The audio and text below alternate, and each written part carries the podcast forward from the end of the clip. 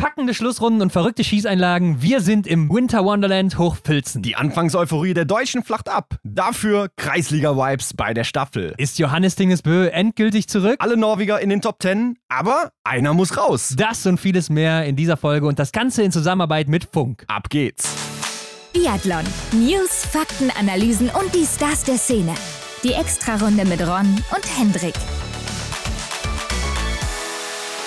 Herzlich willkommen zu einer neuen Extra-Runde, Leute. Wir sind zurück am Montag. Yes, wie gewohnt, Ron. Und was war das wieder für ein Wochenende? Hochfilzen hat eingeladen, Boah, da geht mir das Herz auf. Da geht mir das Herz auf. Also was für eine Kulisse da. Wenn man Winter Wonderland malen müsste, Hendrik, dann wäre es, glaube ich, Hochfilzen. Ja, kam echt so Antolz fast schon nah, ne? Also normalerweise ist ja Antolz immer so der Knaller, ne? wenn man so von diesen schönen Orten spricht. Aber Hochfilzen hat es mir auch in den vergangenen Jahren echt angetan und das war für mich ein Highlight, muss ich echt schon sagen hier. Ja, ich meine, alleine mit dem ganzen Schnee, der da vor Ort ist. Wird ja auch gerne auch Snowfilzen genannt und so sah es ja wirklich aus. Also Wahnsinn. Einfach schön, das zu sehen. Auf der anderen Seite, Hendrik, nach dieser Euphoriewoche in Östersund das deutsche Team ganz oben auf, ja, hat da alles dominiert. Ja, und hier haben wir ein ganz anderes Bild gesehen. Alles dreht sich einmal um und es gab eine ganz große Frage, denn es wurde ja wärmer und hat das vielleicht Auswirkungen auf das Material, denn wir wissen ja, das Flurwachsverbot, das ist seit dieser Saison mit dabei. Und das soll ja bei wärmeren Temperaturen höhere Auswirkungen haben. Das ist natürlich ein großer Punkt, der hier vielleicht das ganze Feld ja, über den Haufen werfen könnte. Schauen wir mal, wie sich das dann wirklich ergeben hat. Blick in die Kristallkugel.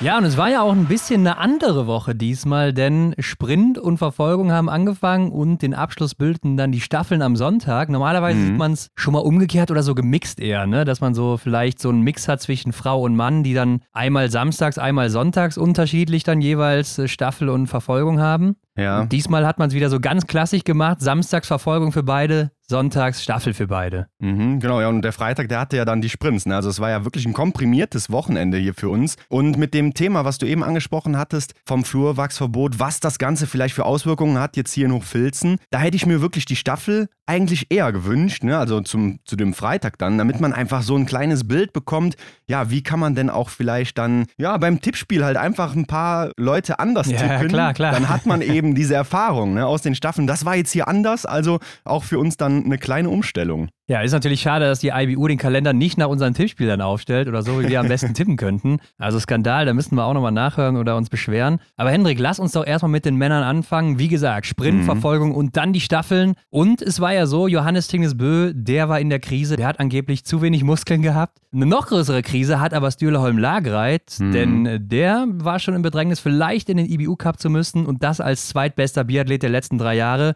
Der Mann, der ja eigentlich immer nur Pech hatte, dass Johannes Tinges Bö da ist. Und wir haben einen Deutschen gehabt im gelben Trikot, im gelb-roten, um genauer zu sein, Philipp Navrat, denn er hat den ersten Sprint gewonnen. Damit führt er in der Disziplin, hat das rote Trikot und er war der Gesamtweltcup-Führende. Das heißt, er bekommt auch noch das Gelbe dazu. Und das war ja alles schon mal sehr, sehr besonders. Aber so ein Stühlerholm Lagreit, der hat sich dann gedacht, Krise, drehe ich einfach mal um hier. Für ihn war das scheinbar so ein richtiger Reset hier. Ne? Also in Hochfilzen angekommen und dann hat er performt direkt am Freitag hier. Der Norweger zehn Treffer gesetzt, äh, war auch läuferisch wieder gut dabei. Ne? War wirklich wie ausgewechselt hier an der Stelle und er hat uns auch im Vorhinein gesagt, wir hatten so ein bisschen Kontakt mit ihm, dass es ihm schon deutlich besser geht durch das wärmere mhm. Wetter. Also er einer, der mit der Kälte wohl gar nicht so gut klarkommt und er war wohl auch im September ein bisschen krank und hat dann mhm. irgendwie Probleme mit der Lunge gehabt, jetzt auch bei der kalten Luft in Östersund bei den fast minus 20 Grad und da konnte er nicht richtig atmen.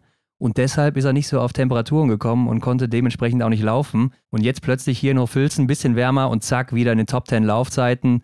Und da sieht man doch, der hat es immer noch drauf, schießt dazu natürlich auch wieder super schnell, vierte Range-Time und damit bist du am Ende wieder Zweiter auf dem Podest. Und er war ja sogar noch Erster nach dem zweiten Schießen, also es sah richtig gut aus. Aber er konnte einen Mann nicht halten und das war eben Taje Bö auf der letzten Runde. Ist aber auch kein Wunder, denn Taje ist natürlich der Mann für die letzte Runde. Boah, ja, hat das Bock gemacht, ne? Also freut mich richtig für den in Anführungszeichen alten Mann, ne? Der ja, ja schon ja. im norwegischen Team ja wirklich ist. Aber ey, freut mich richtig, dass der da nochmal so abgesahnt hat. Ey, ich finde es auch immer so verrückt. Er ist ja, du sagst gerade alter Mann, er ist ja eigentlich noch jung, ne? Er ist Mitte ja, 30 so, okay, vielleicht auch nicht mehr jung, aber mhm. auch nicht unbedingt alt. Und ich finde, für mich hat er aber immer so ein Symbol, als wäre er schon super alt, weil ich ihn halt schon immer kenne so. Ich Ja. sehe ihn ja schon immer als Biathleten. Er war ja dann damals schon erwachsen für mich, als er Biathlet war und ich noch irgendwie jugendlich oder so. Ja. Und er ist immer noch mit dabei und äh, immer noch super stark. Also gefühlt ist er für mich schon so 45 bis 50 irgendwo.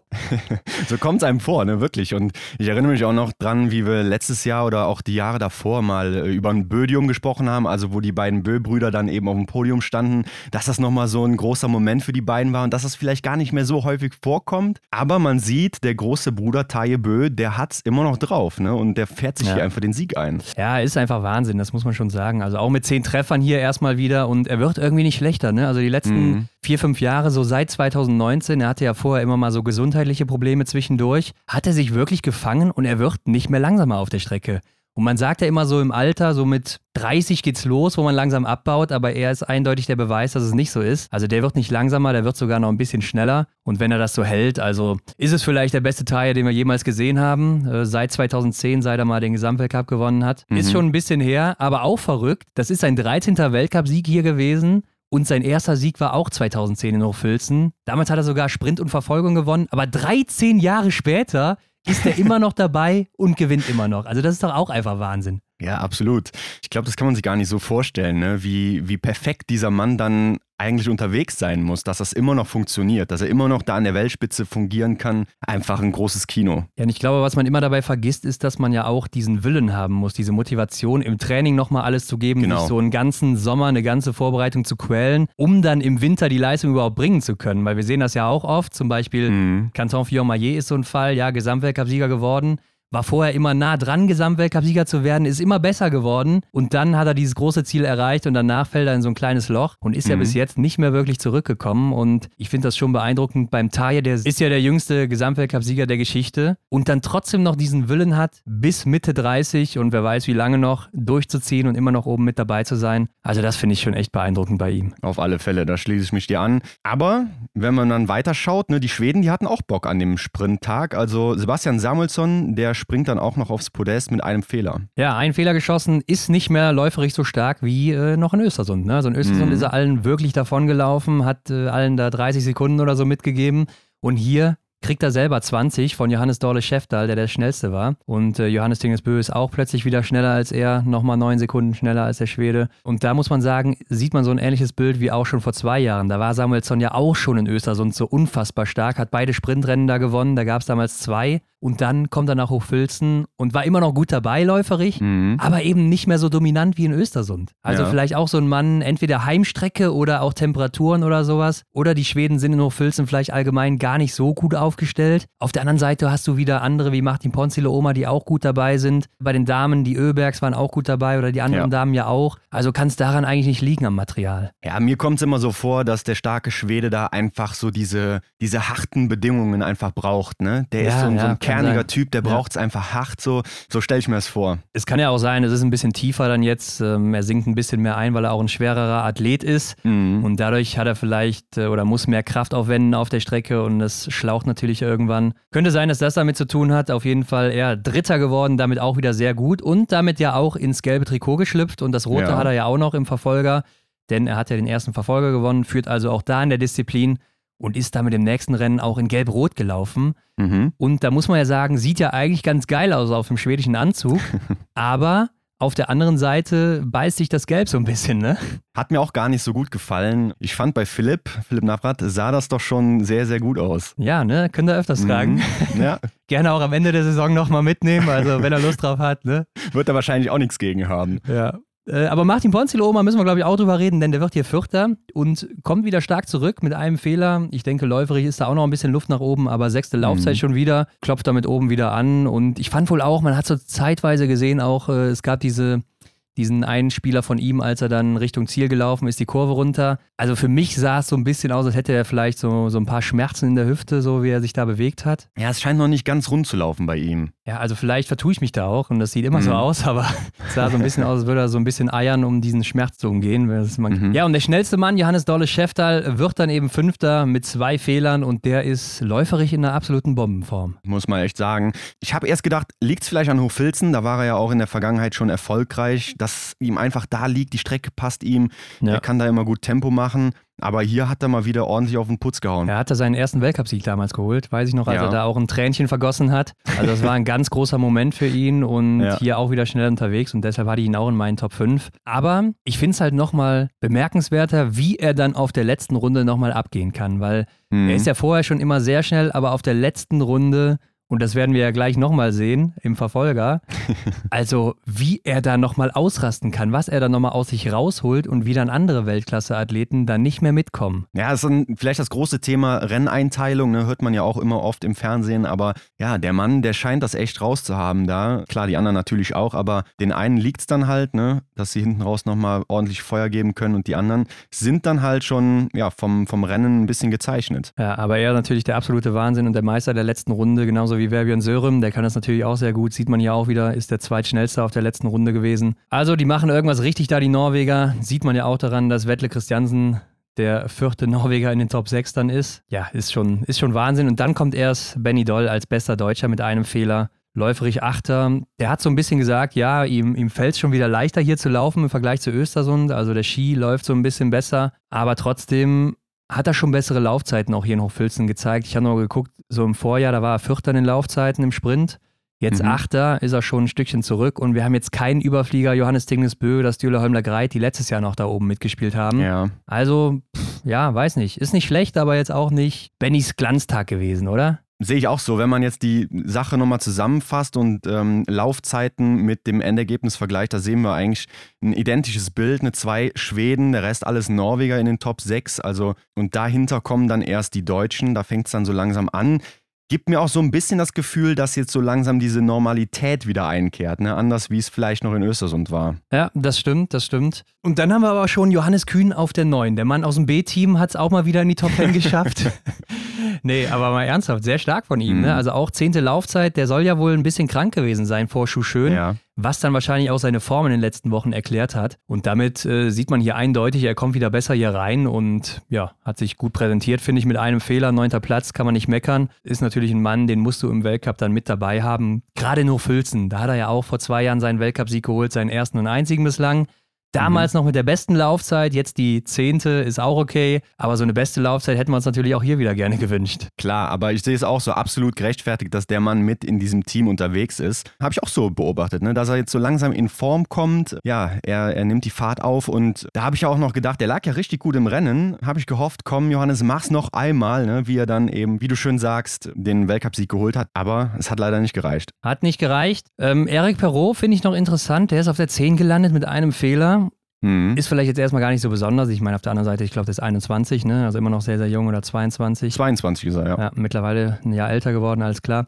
Aber auch hat er die vierte Laufzeit auf der Schlussrunde. Also das ist ja Mhm. schon mal richtig krass. Ne? Da hast du einen Dale, dann einen Sörum und dann einen Samuelsson und dann kommt er schon. Also der kann auch auf der letzten Runde nochmal einen raushauen und der hat ja auch richtig Bock gemacht in der Staffel. Also Ja. ich freue mich schon, wenn der mal in diesem Alter ist oder in der Leistungsfähigkeit, wenn der mal oben mitspielen kann und dann auch mal da am Schießstand abfackelt. Ich glaube, der wird richtig Bock machen in Zukunft. Ja, ich denke auch, der hat so eine Mentalität, dass er sehr, sehr stark ackern kann. Ne? Hinten raus Ja. nochmal, ja, da freue ich mich auch drauf, ja. Ja, und der ist so ein Typ, der ist eiskalt, ne? Das sieht man ja auch immer wieder in den Staffeln, auch immer mal wieder lässt das aufblitzen. Finde ich sehr, sehr interessant. Also ich glaube, ein absoluter Mann für die Zukunft. Ein Platz darunter, Johannes Dingesbö auf Rang 11. Ja, und man hat ja zunächst gedacht, es sieht wieder aus, als ist er Mhm. zurück. Also läuferig sehr stark gewesen, sehr starke Angangszeit, aber dann kommt er zum Stehenschießen seiner Stärke und schießt da drei Fehler. Da muss ich auch sagen, da hätte ich mich fast an meinem Tee verschluckt. Ne? Also ich nahm gerade so einen schönen Schluck Tee aus meiner Tasse und dann auf einmal hier, hey, was ist denn da los, habe ich gedacht. Ne? Das gibt's ja gar nicht, dass er sich das nochmal nehmen lässt. Also da war ich echt ein bisschen irritiert vom Norweger. Ja, aber ich sag mal, ja, okay, jetzt ist schwierig zu sagen, ob er vielleicht mit einem Fehler gewonnen hätte, weil er natürlich jetzt auch dann zwei Strafrunden mehr noch drin hätte. Ja. Vielleicht hätte es gereicht, ganz, ganz knapp vor seinem Bruder noch zu landen und damit zu gewinnen mit einem Fehler, aber ich glaube, die Null hätte schon fast stehen müssen, damit das ein sicherer Sieg wird. Trotzdem, dass er hier drei Fehler stehen schießt, wo er sonst jetzt immer so sicher war. Ich würde schon fast sagen, seit anderthalb Jahren oder seit, ja, sagen wir eher seit einem Jahr, Ja. ne, wo er sich da so wirklich hervorheben konnte mit dem Stehenschießen und fällt dann hier so weit zurück auf Rang 11. Ich meine, ist immer noch gut für drei Fehler, also da musst du auch erstmal hinkommen, aber Mhm. da war natürlich deutlich mehr drin für ihn und damit fängt er ja auch an zu strugglen. Denn es geht ja auch für die Norweger um diesen ja, letzten Platz, ne, der wegfällt im Weltcup. Denn die haben ja aktuell sieben Leute durch Endres Drömsheim, der den IBU Cup gewonnen hat und damit dieses Sonderstartrecht hat. Und das fällt jetzt mhm. weg nach Hochfilzen. Also in Lenzerheide sind die nicht mehr zu siebt, sondern nur noch zu sechst und du musst dann einen aussortieren. Und okay, ich kann schon mal vorwegnehmen, Johannes Dingesbö der wäre es mit Sicherheit nicht geworden, auch wenn er 20. im Gesamtweltcup wäre. Aber trotzdem ist es kein gutes Bild, wenn du dann, glaube ich, der Letzte bist und ein anderer muss raus. Ja, dann bist du halt derjenige, der da vielleicht eine Sonderbehandlung bekommt. Ich meine, er kann sie sich auch erlauben. Ne? Ja, klar. Aber ja, schwierig. Da kannst du den einfach nicht rausnehmen. Ähnliches Spiel hatten wir mit Stüller und Legreit, der dann eben auch in dieser äußerst dunklen Grauzone war, so wie wir eigentlich letzte Woche die Folge beendet hatten. Aber wie macht man es? Ne? Also es ist jetzt sehr schwierig. Vielleicht ist noch noch interessant, was im Verfolger gelaufen ist. Ja, auf jeden Fall. Also danach müssen wir natürlich gucken dann, äh, wo mhm. steht wer und wer wird da aussortiert. Ich glaube, ich habe da eine ganz klare Meinung, beziehungsweise ja. ich denke, so wird es auch safe kommen, weil da kann man keinen anderen rauswerfen. Vielleicht ist Lukas Hofer noch interessant, denn der hat jetzt hier sein 400. Weltcup-Rennen gemacht. Boah. Und das, obwohl er alle zwei Wochen verletzt ist, gefühlt. Also, nein, aber mal ernsthaft, das ist ja schon der Wahnsinn. 400 Weltcup-Rennen, überleg dir das mal. Wird dann hier Zwölfter mit einem Fehler, kommt ja auch immer besser rein. Aber ich hatte auch das Gefühl, dass die Italiener nicht so so gutes Material haben. Also er hat nur die 13. Laufzeit, ist okay, aber haben wir auch schon häufig in den Top 10 Laufzeiten mhm. gesehen, genauso wie in Giacomel, der hier Achter geworden ist mit 10 Treffern aber auch nur die 19. Laufzeit hat. Und bei den Damen kam es mir auch so ein bisschen vor. Also vielleicht Italien an dem Tag nicht so gut unterwegs gewesen, was die Ski anging. Gut möglich, ja, aber da muss ich auch schon vielleicht ein bisschen vorgreifen zur Staffel. Hat mir Lukas Hofer auch wieder richtig gut gefallen. Wurde ja auch nochmal gefährlich da zwischen Deutschland und Italien. Aber ja, freut mich richtig, was ich sagen möchte. Lukas Hofer, das ist auch das, was ich letzte Woche gesehen habe. Der ist einfach wieder on fire, ne? Was der durchgemacht hat, Karriereende stand im Raum und der ist jetzt hier einfach wieder unter den besten zwölf in einem Sprint. Klar, der kann laufen, wie du auch schon sagst, hat man auch schon mal höher gesehen in der Laufzeit, aber brutal, ne? Gefällt mir richtig gut. Ähm, geht mir das Herz auf hier, wenn ich Lukas hier sehe, dass der wieder mittendrin ist. Ja, und dann hast du auch hier unter den Top 16 die drei Italiener schon mit Giacomel, Hofer und Bionas, also mhm. oder Biona, wie er ja jetzt heißt. Also haben wir ja, auch gelernt genau. am Wochenende. Haben wir was gelernt am Wochenende. Ja, okay. Justus Strelo wird aber noch 15. mit null Fehlern. Ich habe mal geguckt, letztes Jahr war er 9. in Hochfilzen mit 10 Treffern und mhm. jetzt nur 15. Also läuferig auch wieder stark abgebaut, nur 42. Laufzeit, 1,42 zurück, also gar nicht reingekommen. Ja, hat er ja auch so reflektiert, ne, dass es da einfach nicht lief. Hat dann eher auf den Verfolger geschaut. Ja, aber ich denke mir immer so, du hast so eine gute Woche in Östersund gehabt, klar, war vielleicht auch ein bisschen mhm. angeschlagen, da war auch läuferig ganz gut. Ja, dann kommst du hier nach Hochfilzen und hast dann plötzlich nur noch die 42. Laufzeit. Ich glaube, das ist schon auch irgendwo ein Schlag ins Gesicht. Klar, das glaube ich auch. Also da macht man sich auch die Gedanken. Letztes Jahr noch die 23. Laufzeit, also ja,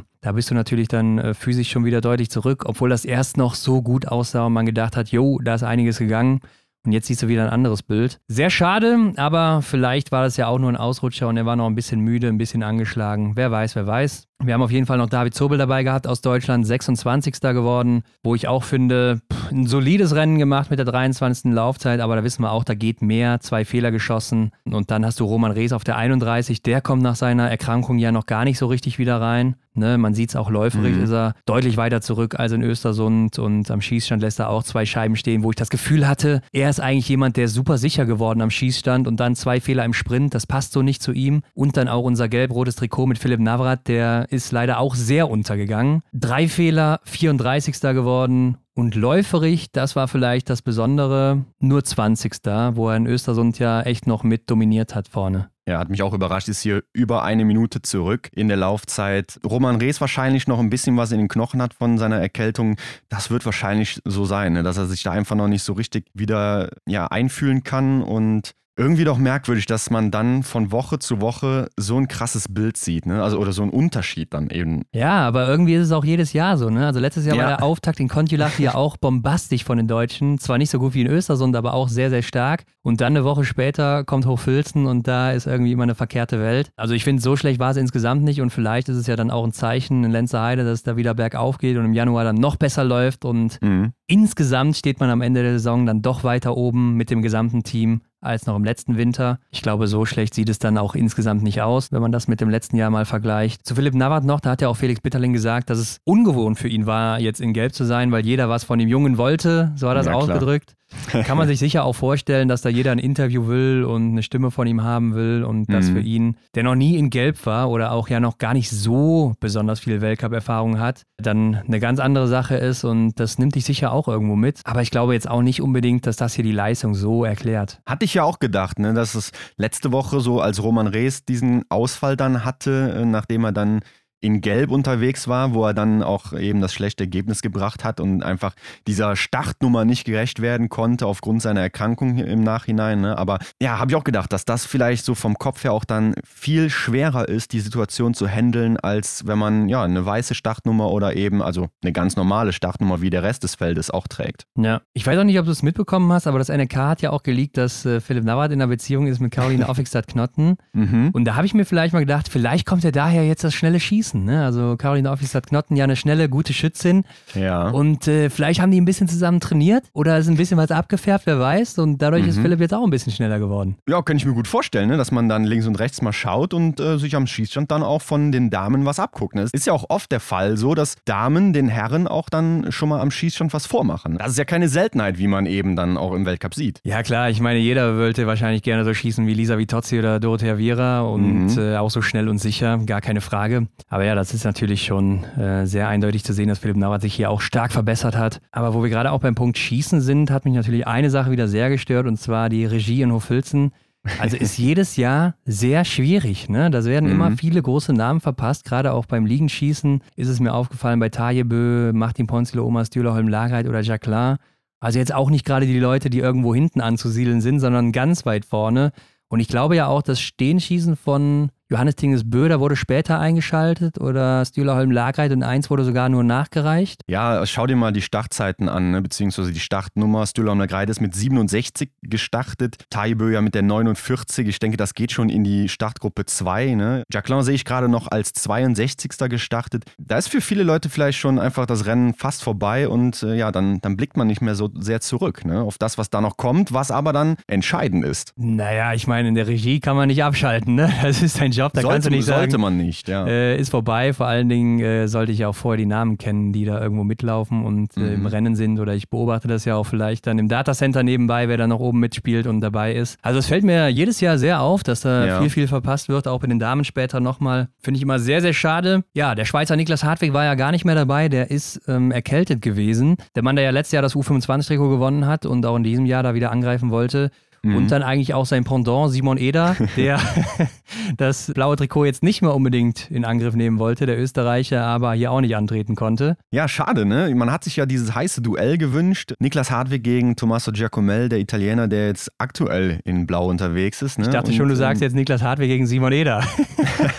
ja, da gibt es ja auch ein Duell, ne? Um den, den stärksten Schützen. Also da sind ja. wir ja fast auf Augenhöhe. Aber dieses Duell ums blaue Trikot, der beste U25-Athlet ähm, des Winters, ja, da ist ist Niklas jetzt wahrscheinlich erstmal raus, verliert da wertvolle Punkte, weil er eben einfach nicht am Start ist. Und äh, Tommaso Giacomel mit 8 hier unterwegs äh, ist natürlich dann in den Punkterängen, wo er gut Punkte sammelt. Das auf jeden Fall. Also der Italiener macht da echt viel Boden gut oben und äh, mhm. äh, holt da viele Punkte für das Trikot. Gehen wir mal weiter zu dem Verfolger der Herren und hier ist der Böminator officially zurück. Also nach zwei, drei Ausfällen sah das schon wieder aus wie der alte, fand ich zumindest. Ich weiß nicht, wie du es gesehen hast. Ja, doch. Es nahm schon wieder die richtigen, die, die richtigen Einstellungen an. Ne? Also man hat gesehen, der fühlte sich wieder sicher, ne? hat hier einen Fehler geschossen. Aber Interessant fand ich, zuvor im Beitrag wurde ja gesagt, oder hat er selber gesagt, er ist jetzt nicht mehr äh, der Favorit. Er ist nicht mehr der große Favorit auf die ja. Kristallkugel. Da habe ich gedacht, ja. du kennst dich scheinbar nicht selbst so gut. Äh, also, ich weiß nicht, was da mit ihm los war. Ich glaube, er will natürlich immer den Druck von seinen Schultern nehmen, ne? dass er lieber mhm. den anderen den Druck gibt, weil er weiß natürlich, er ist in dieser Position, er kann damit umgehen aber die anderen Athleten vielleicht nicht so gut. Gerade die, die jetzt das erste Mal oben mitspielen, wie so ein Samuelson oder Stühler vielleicht auch, wenn der dann im Mittelpunkt steht. Und so schiebt er natürlich das Medieninteresse eher auf die anderen Athleten und weg von sich hat dadurch mehr Ruhe und die anderen mhm. mehr Stress und ich denke, das ist so sein Gedanke dahinter. Also ich glaube auch so, er hat ja über seinen Sommer immer viel geredet, dass er da viele Verletzungen hatte und was weiß ich nicht alles. Ich glaube im Endeffekt sind das alles so kleine Mindgames, die er schon so im Sommer immer gerne platziert, um den anderen so ein bisschen Hoffnung zu machen. Aber ähm, ja, er ist kein, kein dummer Athlet, ganz im Gegenteil. Ne? Er ist ziemlich smart und ich glaube, er plant sowas auch immer sehr intensiv. Ja, macht einfach Spaß, das auch mitzuverfolgen. Ne? Auch wo er dann im Sommer mal gedroppt hat, dass er ja aktuell angeblich so gut unterwegs gewesen wäre wie noch nie zuvor zu diesem Zeitpunkt. Also ja, der hat da wirklich wahrscheinlich mit den Konkurrenten dann auch ein bisschen beim Thema Kopfsache gespielt. Das kann ich mir auch gut vorstellen. Definitiv, ähm, aber auch hier wieder unser starker Johannes Dorle, Chefdal, der wird hier Zweiter mit drei Fehlern.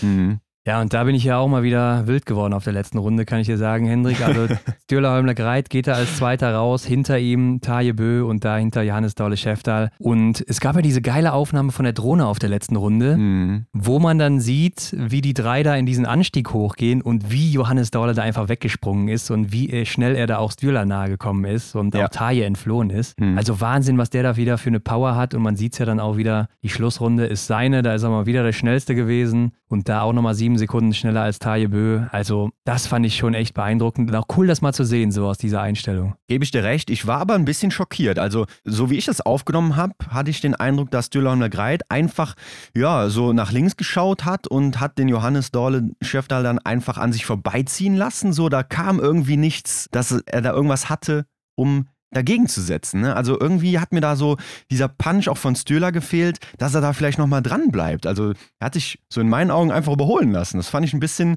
überraschend. Ja, wenn wir auch nochmal an Anziele Grand Bonheur denken, letztes Jahr, der Massenstartsieg von Johannes Dorle, wo er da gegen äh, Stühler auch bis zum Ziel noch ah, ja. äh, zusammengelaufen ist, aber Stühler dann eben keine Chance im Zielsprint hatte, mhm. sah das schon ein bisschen anders aus. Äh, auf der anderen Seite muss man sagen, Stühler auch viel Arbeit gemacht vorher, auch viel alleine gelaufen und so und viel Tempo gemacht. Da ist er mir noch ganz positiv aufgefallen, aber wie du schon sagst, auf der letzten Runde war er wahrscheinlich platt und konnte den beiden ja auch gerade nichts mehr entgegensetzen. Wenn man sich auch nochmal die Zeiten anguckt, dann holen die ja auch über 14 Sekunden auf ihn auf auf der letzten Runde. Das ist ja schon echt viel. Ja, brutal. Und so wird er dann eben durchgereicht und wird noch Vierter. Aber ja, brutal. Dann hier wieder das Bild von der Ergebnisliste, dass man einfach vier Norweger oben sieht. Vier Norweger und ein weiteres Bödium. Taje Bö dann eben Dritter geworden mit zwei Fehlern. Der Sieger aus dem Sprint. Also fällt zwei Plätze zurück, macht aber trotzdem ein gutes Rennen auch hier wieder. Und für Stühler war es übrigens der 100. Weltcup-Start, beziehungsweise Weltcup plus Olympia, wenn man Peking mit reinzählt, also inklusive Staffel dann auch. Und ich habe mal nachgeguckt, der ist in den Einzelrennen immer in den Punkten gelandet. Ja, das ist eine Leistung, ne? Seine schlechteste Platzierung war ein 37. Rang. Das ist ähm, eine richtig gute Quote. Also, ja, ich glaube, das kann man sich gar nicht so sehr vorstellen. Ne? Und wenn ich an Stylom Greit denke und du erwähnst es jetzt hier einfach so, dass er schon so viele Rennen in seinen Beinen hat, was die Weltspitze betrifft. Ne? Da erinnere ich mich immer noch an die Situation, wo du mir auch mal so den Hinweis gegeben hast, am Ende, ich weiß jetzt gar nicht mehr, was es für ein Jahr war, wo dann plötzlich Legreit das erste Mal aufgetaucht ist an, am Ende einer Saison und da dann diese 100% Trefferquote hatte, weil er eben nur zwei Rennen mitgemacht hat oder so. Das kommt mir vor wie, wie vorgestern irgendwie, obwohl ich natürlich weiß, dass er in den letzten zwei Jahren schon ordentlich abgeliefert hat. Aber es ist doch echt verrückt, wie die Zeit vergeht. Ja, 2020 war das, wo er da in den Weltcup gekommen ist, in den letzten vier genau, Rennen. Ja. Hat dann nochmal alles getroffen oder fast alles, glaube ich, nur einen daneben geschossen. Ich weiß nicht mehr genau, aber das war schon sehr, sehr stark und gewinnt ja dann auch den ersten Einzel in der neuen Saison wieder direkt mhm. und war in Gelb. Also das war natürlich absolut verrückt und äh, ja, bei seinen 100 Starts hier hat er jetzt 53 Mal das Podest erreicht, also eine Quote von über 50 Prozent. Steht er ja. immer auf dem Podest und dabei 23 Siege geholt, also alles inklusive Staffel, ne? aber das ist mhm. natürlich trotzdem der absolute Wahnsinn hier. Und da hätte man ihm doch eigentlich an diesem Tag den Sieg gewünscht. Ich habe ihn auf 1 auch getippt, weil ich dachte, er schießt ja. einfach wieder so gut, ist zurück. Aber so ganz im Flow ist er halt noch nicht. Ich hätte es ihm auch gegönnt, ne? aber irgendwie fand ich auch die Erlösung von Johannes Dingesbö im Ziel, die hat doch für sich gesprochen. Ne? Also da ist auch dann irgendwie wieder so ein kleiner Knoten geplatzt. Weil oftmals hatte ich auch das Gefühl, in seiner Rekordsaison letztes Jahr, wo er einfach unfassbar unterwegs war, da war das Siegen ja so Alltag für ihn. Ne? Und dann hat er jetzt in den Anfängen der noch frischen Saison mal was anderes erlebt und jetzt steht er dann hier wieder oben. Das hat ihm wahrscheinlich auch mal nochmal äh, irgendwie so auch resettet vielleicht. Er hat ja auch die Doppelbizeps-Pose dann nochmal rausgehauen, als er über die Ziellinie gefahren ist. Also vielleicht gezeigt, dass er jetzt wieder mehr Muskeln hat. Ich weiß es ja. nicht.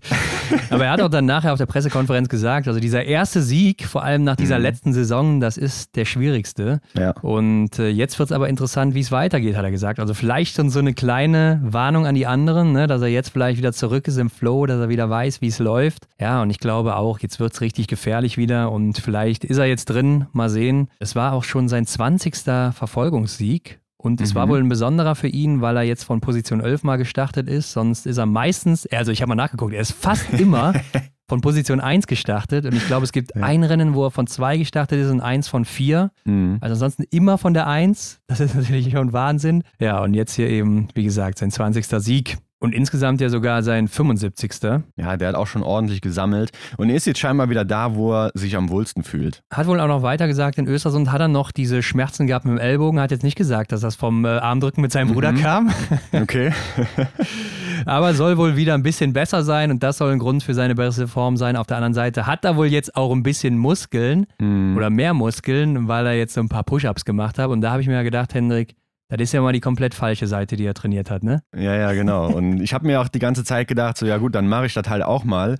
Ähm, Vielleicht bringt das dann auch von, von heute auf morgen was, ne? Diese Ja. guten Push-Ups. Also wäre schön, wenn es so schnell gehen würde, Leute. Dann könnten wir uns das Fitnessstudio fast sparen. Ja, aber ich Definitiv. glaube, war auch so ein bisschen mit einem kleinen Augenzwinkern gemeint. Ähm, er kommt einfach Ja. pro Rennen immer besser hier jetzt in Fahrt. Und ich finde, das merkt man auch. Also auf der Mhm. letzten Runde oder ich war, denke so, die Schlüsselszene war ja auch das dritte Schießen, wo er dann als einziger von diesen vorderen Athleten null schießt und sich dann wieder absetzt und äh, einen großen Vorsprung hat und dann auch auf der vorletzten Runde nochmal diesen Vorsprung erweitern kann, läuferig. Ich fand, da hat man schon wieder so ein Flashback gehabt zur letzten Saison. Ne? Und dann Mhm. Stühler auch noch dahinter. Das war doch wieder so dieses alte Bild, was wir wahrscheinlich, könnte ich mir vorstellen, jetzt häufiger wieder sehen werden. Ja, denke ich auch. Und wenn man einen Platz weiter schaut in der Ergebnisliste, Platz 5, Sebastian Samuelsson, der schießt ja schon einen Fehler im ersten Schießen und muss ja dann viel investieren, aber nimmt ja sogar mal die Führung in die Hand. Ne? Und dann leistet er sich nochmal zwei Fehler und das muss doch unfassbar deprimierend sein, oder? Ja, ich weiß es nicht. Ich habe auch ein bisschen mehr von ihm erwartet. Ähm, Ich hatte ihn auch wieder ein bisschen weiter vorne gesehen, aber irgendwie ist er mir auch am Schießstand immer mal wieder zu unkonstant. Ja. In Östersund konnte er die drei Fehler ja noch rauslaufen, jetzt hier halt eben nicht mehr, weil er nicht mehr ganz so überlegen war. Ja, fünfte Laufzeit gehabt am Ende.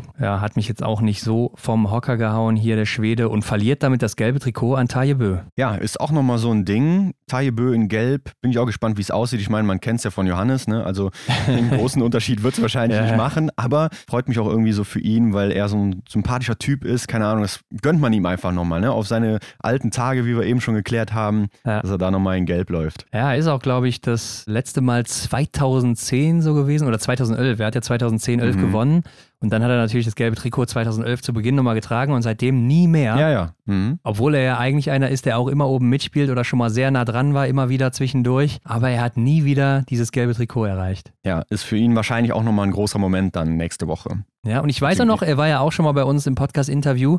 Da hat er uns doch mal gesagt, es ist einfach das Schwierigste überhaupt, diesen Gesamtweltcup zu gewinnen. Mhm.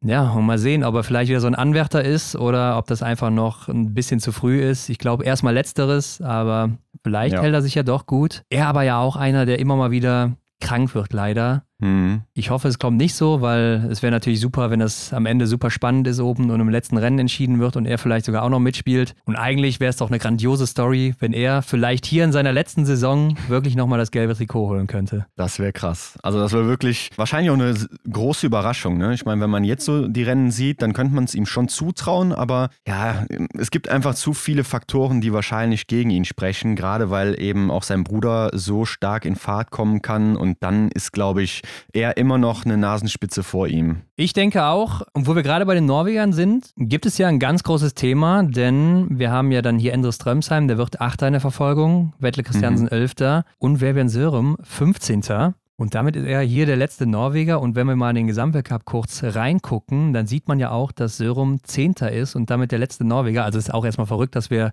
sieben Norweger in den Top Ten haben im Gesamtweltcup. Und Sverim Sörum ist der Zehnte und der muss damit wahrscheinlich, da gehe ich mal schwer von aus, zurück in den IBU Cup. Ja, er hat sich auch in diesem Wochenende dann auf Norweger Niveau nicht so gut präsentiert. Ne? Also ich meine, er Ja. ist 17. und 15. geworden in den Einzelrennen.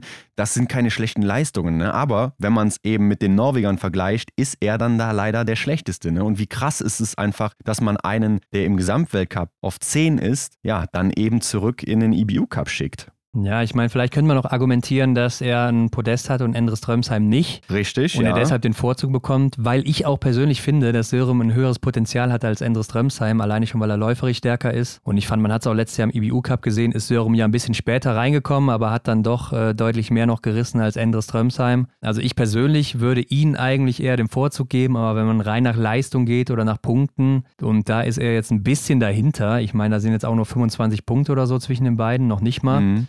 Ist nicht viel, aber ich glaube, die Norweger, die machen es so knallhart und äh, sagen, ja, hier schwarz auf weiß, hast es und äh, damit ist das, glaube ich, gegessen und ja, er muss damit zurück und ist aber eigentlich auch viel zu stark für den IBU Cup. Ist er auch. Also da wird er dann auch wieder oben mitspielen, garantiert. Aber interessant, dass du dann Endre Strömsheim wegschicken würdest, gerade mit seiner Vorgeschichte. Ne? Er hatte ja dann auch im Sommer schon mal immer wieder thematisiert, dass da im ja, norwegischen Team einfach mal was passieren muss. Da muss auch den anderen mal ein bisschen was gegönnt werden. Und was meinst du, was er im Dreieck titschen würde, wenn er dann jetzt derjenige wäre, der dann wieder das Feld räumen muss? Also da wäre wahrscheinlich ordentlich Musik im Team. Ja, gut, aber so ist es am Ende. Das ist Leistungssport, ne? Und vielleicht sagt man, ja, er hat ein Podium geholt und du eben nicht und damit hast du Pech gehabt. Ja, ja. Wer weiß, wer weiß. Ähm, es gab ja auch so ein paar Diskussionen bei uns mal auf Instagram in den Kommentaren und da haben einige Mhm. Leute schon gesagt, so, ja, Johannes Hingesbö, der war jetzt, äh, ich glaube, nach dem Sprint der vorletzte Norweger. Und da haben Leute schon gedacht, ja, vielleicht geht der ja raus, wenn er nachher der Letzte ist. Aber Leute, da muss man sagen, also der Mann, der ist gesaved, der muss sich da keine Sorgen machen. Der war Ja. auch schon einmal auf dem Podium und äh, man sieht ja auch die Laufzeiten. Das muss man ja vielleicht auch als Trainer immer mal so ein bisschen im Auge behalten, dass jemand, der läuferig unter den Top 3 Laufzeiten ist immer, der hat ein so hohes Potenzial, immer aufs Podium zu laufen, den nehme ich nicht raus. Also das ist ja auch oft das Ding so, wenn ich äh, zwei gleichwertige Leute habe, der eine ist aber schneller, der andere schießt vielleicht besser, dann nehme ich eigentlich immer den Läufer, weil der immer mehr Potenzial hat, an einem guten Tag weiter nach oben zu kommen. Genau, denn, denn wenn die nämlich an dem einen Tag dieselbe Trefferquote haben, klar, kann er auf der Strecke mehr rausholen, ist eine ganz logische Schlussfolgerung. Also ja, über Johannes Dingsbö braucht man nicht zu diskutieren. Aber ich würde auch noch gerne hier über Arne Pfeiffer diskutieren, denn Oh. der ist ja nicht nur Weltklasse als Biathlet gewesen, sondern ich finde ja auch Weltklasse als Experte, oder? Also Ja. wie klar und deutlich kann man bitte auch diese Analysen präsentieren, finde ich eigentlich immer unfassbar gut von ihm. Und ich Mhm. finde, er sticht da echt nochmal richtig hervor. Gerade auch diese komplizierten technischen Sachen. Also ich weiß nicht, ob du es gesehen hast mit Vanessa Vogt, die da einmal eingeblendet wurde mit ihrer Skitechnik, wa- wann der Ski gut läuft oder sowas oder Mhm. gut vom Fuß geht, so war es, glaube ich. Wie einfach präzise er das auch für Leute erklärt hat, die das vielleicht gar nicht so mitbekommen und Mhm. auch ohne sich da einen abzustammeln. Also Hut ab. Fand ich richtig stark, auch der Auftritt von Arndt an diesem Wochenende. Taya hat ja auch zwischendurch mal sein Comeback gefordert, ne, beim Interview mit Dexy. Ja, stimmt. Aber da hat er, glaube ich, abgewunken. Ja, ich glaube, die Zeit ist vorbei, ne? Aber da gibt es auch noch einen anderen Herausforderer. Michael Rösch zum Beispiel, ne? der hat ja auch schon mal gesagt, hier, lass mal so einen ehemaligen Wettkampf ja. machen oder so, ne? Dann zieh ich die nochmal ab, die ARD-Experten, also Erik Lesser und Arne Pfeiffer. Ja, würde man sicherlich gerne sehen, nicht nur Taye Bö, aber ähm, ja, mal schauen, ob es dazu kommt. Aber was du zu Arndt gesagt hast, äh, da muss ich dir auch zustimmen. Also ich fand, er hat auch wieder einen richtig großen Mehrwert mit reingebracht in diese Analysen, auch ins Kommentieren mit Dexy beispielsweise oder dann auch Willi Haag zusammen. Das macht richtig Bock, auch dann zuzuhören, ne? weil man weiß, da erfährt man vielleicht nochmal ein bisschen was anderes. Arndt hat den Blickwinkel von einem früheren Athleten, der weiß ganz genau, was da abgeht und er bringt es wirklich sehr schön rüber. Ja, also finde ich auch sehr guten Job, den er da macht. Nach den ganzen Norwegern jetzt müssen wir aber noch kurz über die Deutschen sprechen. Ja, Benny Doll, der wird hier Zehnter als bester Deutscher mit vier Fehlern. Ähm, wenn wir mal in die isolierten Zeiten reingehen, also die Sprintrückstände abziehen, dann ist aber David Zobel mal wieder der beste Deutsche, war er ja auch schon im Verfolger von Östersund. Genau. Ist aber auch nur Zehnter jetzt diesmal. Der hat ja auch ein richtig gutes Rennen gemacht bis zum letzten Schießen, wo er dann zwei Fehler schießt. Das sind seine einzigen beiden Fehler. Mhm. Sonst wäre das da auch nochmal ein Stückchen nach vorne gegangen. Aber trotzdem kämpft er sich da mit zwölf Plätze nach vorne, also sehr stark. Und Benny verliert jetzt sogar drei Plätze. Ja, ist okay, ne? Ist okay. Elfte Laufzeit, Johannes Kühn zehnte Laufzeit, wird damit 18. Was ich aber auch beeindruckend finde, ist vielleicht Philipp Navrat, der ja schon bei den Liegendanschlägen 2-2 schießt, also da schon vier Fehler hat Mhm. und dann stehend alles trifft und am Ende dann noch 22. wird, kämpft sich auch zwölf Plätze nach vorne und er hat hier die achte Laufzeit und eben haben wir gehört im Sprint 20. Laufzeit. Also da hat er wieder einen deutlichen Schritt nach vorne gemacht, schon in dem Rennen. Ja, im Sprint habe ich auch schon gedacht, verfällt er jetzt vielleicht schon wieder in dieses alte Muster, diese Unsicherheit am Schießstand, kommt die wieder auf? Ich fand aber dann hier gerade und auch in der Staffel hat das ja dann wieder echt gut gemacht. Und insgesamt ja damit auch ein sehr laufstarkes deutsches Team. Ne? Also Philipp Navrat, mhm. Johannes Kühn, Benny Doll und ich glaube auch Benny Doll, Johannes Kühn, beide noch nicht so in der Topform momentan. Ja. Ich könnte mir vorstellen, auch gerade für eine Staffel oder so, ein läuferig echt überragendes Team. Sehe ich auch so. Also es könnte definitiv mal so sein, wir haben jetzt zwei dritte Plätze gesehen, dass es dann auch nochmal einen Platz weiter nach vorne geht. Oder, ich meine, das wird wahrscheinlich sehr, sehr schwierig, wenn die Norweger mal einen schlechten Tag haben, dann muss bei denen gar nicht laufen. Aber dann sehe ich auch Deutschland mal mit der Chance, sogar einen Sieg zu holen. Ne? Ja, glaube ich auch. Also an einem guten Tag kann das passieren. Mhm. Äh, Jossa Strelo, der hatte nicht so einen guten Tag wie auch im Sprint, äh, fällt mit zwei Fehlern nur von der 15 auf 24 zurück, also auch läuferig nur 47. von 57 Startern. Mhm. Also hier nicht gut zurechtgekommen, genauso wie Roman Rees, auch nur die 41. Laufzeit und wird mit fünf Fehlern 44.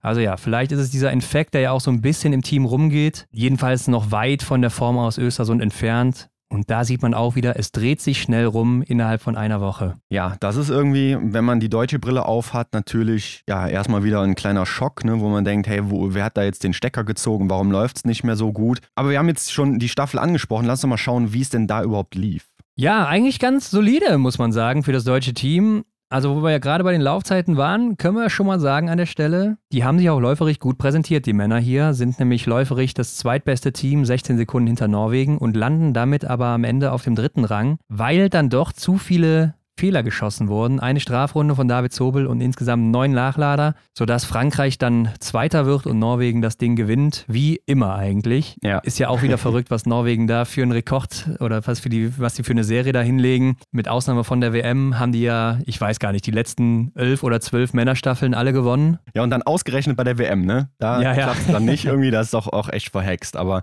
auch im nächsten Jahr gibt es ja eine WM. Aber auch hier wieder eindeutig den Sieg geholt. Ich glaube, da kann sich keiner von den Norwegern irgendwas vorwerfen. Vielleicht auch hier wieder, dass Stühler noch nicht ganz so in der Form ist, wie man ihn kennt, aber mhm. bereitet dann trotzdem den Weg für Taje, der ja auf der letzten Runde auch wieder abpaced, wo man dann mhm. dieses Duell hatte zwischen Emilien Jacquelin und Taje Bö. Oh ja. Wo Emilien Jacquelin ja wieder sehr früh stark loslegt und dann hinten raus, ja, wie so mhm. häufig dann doch sehr platt ist und nicht mehr zurechtkommt. Und Taye ist ja genau das Gegenteil, der geht moderat oder auch mit einem hohen Tempo rein, aber hinten raus, so Oldschool-Style, hat er immer noch richtig viel Power und äh, ist ein Meister auf dieser letzten Runde und bringt die Norweger ordentlich nach vorne und Jacques gibt da richtig einen mit. Da habe ich mich auch drauf gefreut. Ne? Also Bö wieder im Einsatz zu sehen in der Staffel, auch von Östersund mit dem Hintergedanken, dass er da auch so geil performt hat. Ne? Und dann hier gegen Jacqueline. Fand ich übrigens auch die Stehendeinlage sehr geil vom TV dargestellt. Ne? Dieses Duell wirklich ja. mitzuerleben. Und äh, Jacqueline hat ihn ja auch ein bisschen unter Druck gesetzt. Ne? Und da habe ich auch gedacht, ja, das ging vielleicht nicht ganz spurlos an ihm vorbei, so wie es auch kommentiert wurde. Aber dass er ihn dann so fertig macht, den Franzosen, das äh, ist ja wirklich für ihn, ja, so, das ist einfach seins, ne? Ja, es ist sein Metier, ganz klar. Genau. Aber nochmal zurückzukommen auf dieses Schießen, ich weiß gar nicht, ob der sich da wirklich so von beeinflussen hat lassen. Also, er ist halt auch sehr erfahren, er weiß, was er so macht und ich weiß nicht, ob ihn das wirklich so mitnimmt, wenn dann neben ihm einer schneller schießt noch. Ähm, was meinst du, wie oft der die, diese Situation schon hatte, in brenzligen Situationen, wo es um alles ging? Also weiß ich nicht, ob ihn das noch so wirklich mitnimmt mittlerweile. Ich weiß nicht, ob es da vielleicht auch nochmal einen Unterschied gibt, ne? ob man diese Situation simuliert und ob sie dann, also im Training oder ob sie dann wirklich dann in einem Rennen, wo es um was geht, dann vielleicht nicht doch ein bisschen anders ist, aber auch diese Situation im ja, Rennen hat man natürlich ja, schon unzählige Male ja. erlebt. Ne? Und da müsste er das eigentlich auch drauf haben, keine Frage. Ja. Ich will aber auch nochmal hier über Eric Perrault reden, weil mhm. der hat vielleicht die Stehenserie des Jahres hier rausgefeuert mit 16,2 Sekunden. Also wie eben gesagt, ne, wenn der mal oben konstant dabei ist, ich freue mich drauf. Aber gleichzeitig dann auf dieser Position auch David Zobel, der diese Strafrunde eben schießt. Und damit war man als deutsches Team schon direkt wieder hinten dran. Mhm. Ja, und dann musst du von der ersten Position beziehungsweise ab der zweiten dann eben schon hinterherlaufen und dann musst du ja auch schon all in gehen. Ne? Ich meine, das kann schon mal gut sein, wenn man dann all in geht und das funktioniert alles. Ja, aber wenn eben nicht, nicht, dann äh, bist du sehr unter Druck und dann geht es immer weiter zurück. Mhm. Ich finde, die anderen Jungs haben es echt noch gut gelöst, also alle auch gut gelaufen. Johannes Kühn vor allen Dingen auch sehr gut gemacht. Philipp Navrat hatte da auch eine starke Stehenserie, der glaube ich selber nicht wusste, wie er das letzte Ding dann noch umgeklappt hat, so wie das aussah. das stimmt, ja. Konnte er selber nicht glauben. Ja, also der wollte schon zur Nachladepatrone stehen, greifen und hat dann gesehen, oh, die, die Scheibe, die fällt doch noch. Ja, und die Norweger haben wieder zum letzten Schießen gekommen Und Hendrik, du weißt es, ne? Ich habe ja dir vorher auch schon geschrieben bei WhatsApp, pass auf. Ja. Jetzt gleich ist es soweit. Wettle, der macht den letzten Schuss und dann Cut zu Siggi Masé und man sieht nicht, was er wieder dafür Spielchen macht und so war es natürlich wieder. Ja, ich verstehe es nicht. Ich verstehe es einfach nicht. Nee. Ich glaube, das bringt doch mehr Emotionen mit, wenn man dann direkt sieht, was der da macht und dann, ja, sehe ich doch die ganzen Dads vom Fernseher schon lachen da, oder? Denke ich auch. Ja, das ist so. Ich meine, es wird ja zumindest nachgereicht, ne? Aber wir sprechen ja eigentlich jede Woche über dasselbe Thema dass man das einfach nicht mal ändert, ne? Oder dass man sich da auch nicht mal so ein, ja, die Gedanken zu macht, wie könnte das vielleicht besser nochmal beim Zuschauer rüberkommen? Und dann sind solche Emotionen ja richtig hilfreich, ne? Also das, das muss man einfach einfangen, finde ich. Und in dieser Slow-Mo irgendwie, ja, nachzureichen, ist dann auch ein bisschen lahm, muss ich auch ehrlich sagen. Ja, und ich finde auch dieses Bild auf dem Trainer, da siehst du ja nicht viel. Der gibt dann schnell durch den Funk durch, wie er geschossen hat oder was da Ja. los ist und dann äh, grinst er vielleicht kurz und das war's. Und dann sehe ich doch lieber einen Wettle, der da sein Ding macht. Was hat er gemacht? Er hat sich verbeugt und hat dann auf Sigi gezeigt, der Geburtstag hatte an dem Tag, an dem Staffeltag. Ja, und wollte ihm damit so ein bisschen ein Geburtstagsgeschenk machen. Ist auch einfach mal lustig, das zu sehen, weil es halt so eine Seltenheit ist. Ne? Das ist ja so ein Ja. Ding, das siehst du nicht oder Denk doch mal an Fußball, wenn da ein Tor geschossen wird, da wird doch immer auf den Schützen gehalten, Mhm, der dann seinen mhm. Torjubel da macht. Klar, ja, das ist ein guter Vergleich mit dem Fußball. Aber ich finde auch, wenn man es weiß, ne, man, man kennt diese Person ja jetzt schon so gut aus den letzten Jahren, dass man damit rechnen kann, dass so eine Aktion Ja. kommt. Und wir sind ja nicht die einzigen beiden, die dann denken, ach, pass auf, der zeigt jetzt bestimmt wieder oder der macht jetzt bestimmt wieder irgendeine Geste. Ja, dann da wartet man drauf, da freut man sich vielleicht auch drauf, ne, dass es eben wieder zu so einer Situation kommt. Ja, und dann wird man immer wieder leider von, von der Regie irgendwie ein bisschen enttäuscht. Ja, also, falls hier jemand aus der Regie zuhört, Leute, das passiert immer, wenn jemand Vorsprung hat oder genug Vorsprung, um sich nochmal umzudrehen kurz. Vor allen Dingen natürlich bei den großen Namen, die man sowieso Ja. vorne kennt und die schon ein paar Siege auch in petto haben. Aber auf der letzten Schlussrunde war auch noch interessant oder auf der letzten Schlussposition dieses Duell Benny Doll gegen Lukas Hofer.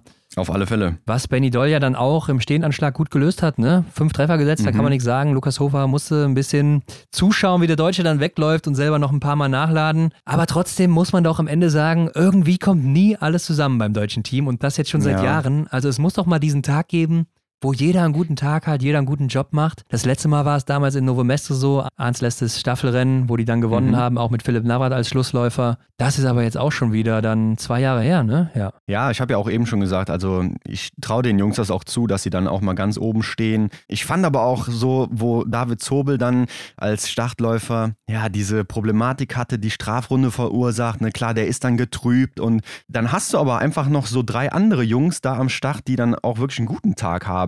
Da kommt bei mir schon diese Romantik wieder auf, dass man da dann einfach ein Team, so einen Zusammenhalt hat, dass das gar nicht immer unbedingt diese Einzelsportart ist, wie es natürlich in den Einzelrennen auch irgendwo ist, aber man hat dann in der Staffel einfach so ein Team im Rücken und hinterher ja, stehen sie dann zusammen da und freuen sich über den dritten Platz. Also genial eigentlich. Ich meine, David hat am Ende auch alles gegeben. Ähm, Wenn man auch in die Laufzeiten guckt, dann hat er die schnellste Laufzeit Mhm, ja. gehabt auf der ersten Position. Also dem kann man da nichts vorwerfen. Klar, so eine Strafrunde muss nicht sein, ist blöd. Aber ja, passiert jedem Mal. Und da könnte man sich eher vielleicht aufregen, was war denn da eigentlich mit dem Material los? Also hier dreimal Stockbruch habe ich gezählt und dann einmal sogar einen Skibruch. Also hatten die alle keinen Bock oder was? Ja, ich hatte auch irgendwie den Eindruck, dass die Stöcke ja so eine Fehlproduktion waren. Vielleicht war die Charge da irgendwie ein bisschen ja, manipuliert oder so. Die waren wirklich auffällig oft kaputt an diesem Tag. Ja, und ich hatte auch einmal das Gefühl, dass Jacqueline da noch einen Speerwurf hinterher schicken wollte. Ich weiß gar nicht mehr, auf wen er übergeben hatte an der Stelle.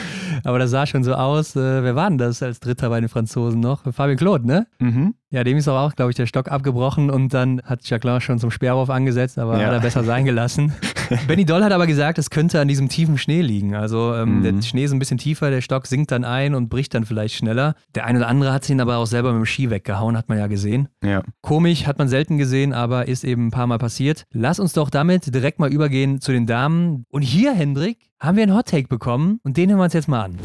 Also ich hätte nach der ersten Weltcup-Station jetzt den Hot Take, dass Franzi und Vanessa im letzten Weltcuprennen um den Gesamtweltcup kämpfen. Wahrscheinlich ist es eher eine Wunschvorstellung, aber falls es doch dazu kommt, wäre es natürlich unfassbar cool. Ja, und dann muss man leider dazu sagen, am Sprinttag gab es den ersten kleinen Schock. Das gelbe Trikot, Franzi Preuß, muss krankheitsbedingt passen, hat sich Corona eingefangen, wohl in Östersund irgendwo. Mhm. Und das ist natürlich bitter, nachdem sie jetzt im Flow war. Sicherlich auch mental, denke ich, für sie.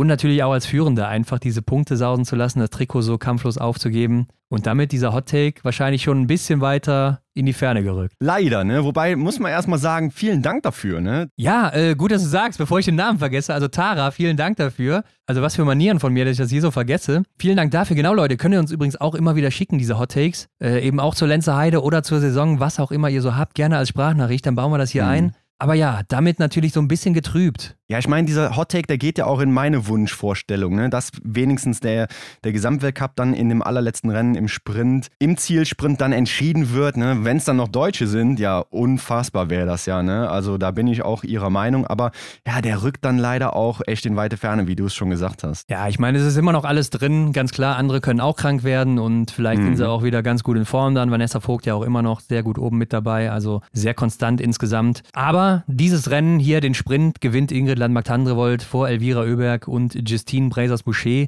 Und das sind ja auch die drei schnellsten Frauen, mal ausgenommen Anna-Maria Lampic, die so ein bisschen ihr eigenes Ding macht, aber halt nicht ja. schießen kann, ne? das muss man leider so sagen. Ja, und damit die drei schnellsten Frauen vorne und damit auch ziemlich klar, dass die dann bei so einem guten Schießergebnis das Ding unter sich ausmachen. Ja, ich wollte gerade sagen, recht gut geschossen, zumindest oben. Ne? Also da ist immer mal einer drin, Caroline Knotten, die leistet sich sogar zwei Fehler, ähm, ist dann auch schon auf Rang 6 unterwegs. Hinten sind dann noch ein paar mehr, zum Beispiel Hanna Oeberg, ne? auch eine große Athletin, der hier der Sieg auch zuzutrauen ist. Ja, verfehlt sogar drei Scheiben. Aber ganz interessant finde ich auf Platz 4 Lena Hecki groß. Ja, hat dann auch einen Fehler geschossen und wird damit, wie du schon sagst, Vierte und ist nur ganz knapp am Podest vorbei. 0,3 Sekunden nur hinter Boah. Justine Brazers-Boucher. Und wenn man sich die beiden mal anguckt, dann ist Justine Brazers-Boucher schon auch, ja, gute fünf Sekunden schneller als Lena Hecki groß. Ja. Aber wir wissen natürlich, die Schweizerin ist eine der schnellsten Schützinnen schon immer gewesen. Ja, und da holt sie natürlich die Zeit dann auf Justine Brazers-Boucher raus.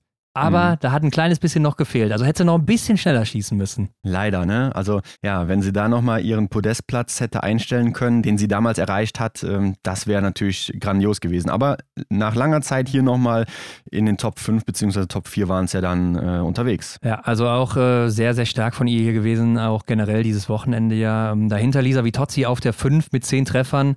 Ich fand, man hat schon gesehen, so, ja, sie kommt wieder besser in Schwung, aber natürlich auch noch nicht da, wo sie jetzt zu Beginn war oder die letzten mhm. Wochen. Mhm. Äh, trotzdem achte Laufzeit, denke ich, ist ganz solide dann auch für sie und kann sicher damit zufrieden sein. Und ich fand es dann auch so nachher im Verfolger hat man es gesehen oder vielleicht dann auch in der Staffel nochmal.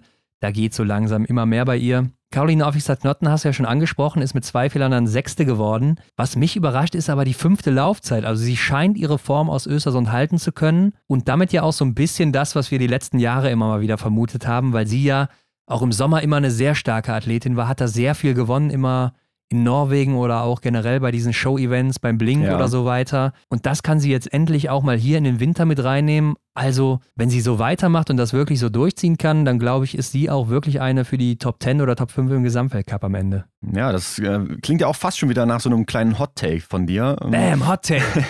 Nehmen wir mal so mit aufs Protokoll hier und schauen mal, was daraus wird. Ja, fände ich auch cool, ne? wenn sie sich dann da jetzt endlich entfalten kann, auch dadurch, dass die großen Namen im norwegischen Team ja dann eben die Karriere beendet haben, Vielleicht kommt sie jetzt dann endlich aus diesem Schatten auch hervor. Ja, kann da mit Ingrid Landmark-Tandrevold da gemeinsame Sache machen. Ja, wäre schön zu sehen. Äh, Gilles Simon, die Gesamtweltcup-Siegerin des letzten Jahres, ja, ist weiter irgendwie bedächtig unterwegs. Also ein Fehler geschossen, siebter Platz damit. Da hätte ich sie letztes Jahr deutlich weiter vorne gesehen. Mhm. Und wenn wir in die Laufzeiten ja. gucken, nur die 14. Laufzeit. Also insgesamt läuft es noch nicht so rund bei ihr. Sehr überraschend dagegen äh, Jessica Jiselova auf der 10 mit 10 Treffern, obwohl die Tschechinnen, habe ich auch letzte Woche gesagt, immer ganz gut sind in Hochfilzen. Mhm.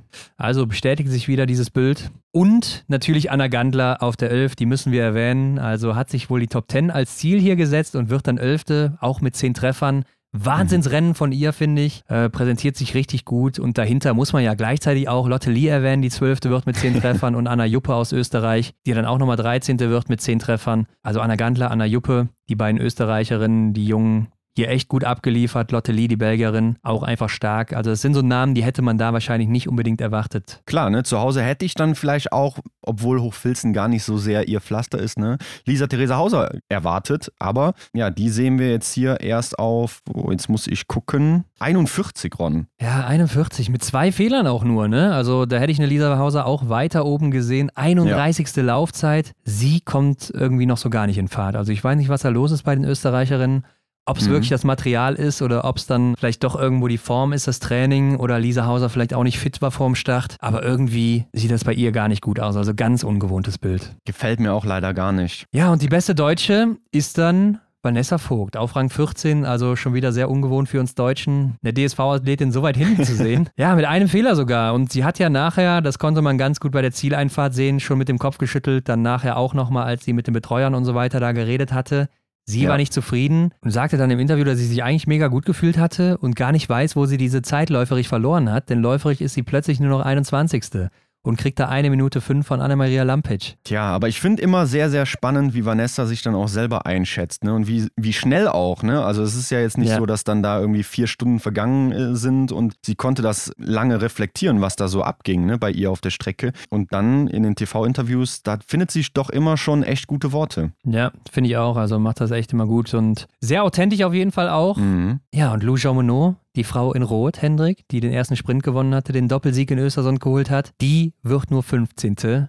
Mit zwei Fehlern hier sogar und ja, ich weiß es nicht. Ich habe ein bisschen mehr erwartet, aber hier hat sie nicht mehr so brilliert und gerade das Schießen, ihre Königsdisziplin, mit 80 mhm. Prozent ist sie natürlich weit dann von ihrem Normalwert entfernt. Ja, der stehende Anschlag, ne? Da hat sie leider zwei Fehler geschossen. Ja, ich weiß auch noch nicht so richtig, kann man das jetzt von ihr Woche für Woche verlangen. Also klar, wenn man oben mitspielen will, dann muss man das bringen einfach. So eine Leistung wie in Östersund aber ja, ich weiß nicht, ist vielleicht noch auch so ein Jahr vielleicht zu früh, wobei ich sehe gerade, sie ist auch schon 25 und eigentlich ja auch schon sehr trainingserfahren natürlich. Ich weiß nicht, ich kann es nicht genau einschätzen, ne, ob sie wirklich so diese Dame ist, die dann auch auf lange Sicht mit der Konstanz dann glänzen kann. Ja, gucken wir mal. Also, also ich habe sie auf Platz 5 im Gesamtweltcup und ich glaube, das ist auch immer noch safe drin für sie. Mhm. Es sind ja immer noch gute Platzierungen mit Top 15. Natürlich, ähm, ja. Muss man nichts sagen. Hanna Oeberg, 20. geworden mit drei Fehlern. Natürlich nicht das, was sie sich vorstellt und weiter sehr unbeständig am Schießstand. Ja, Marte Kraxat Johansen, die auch in Östersund noch sehr stark war, hier auch 22. mit einem Fehler, hat ja auch läuferig sehr zu kämpfen.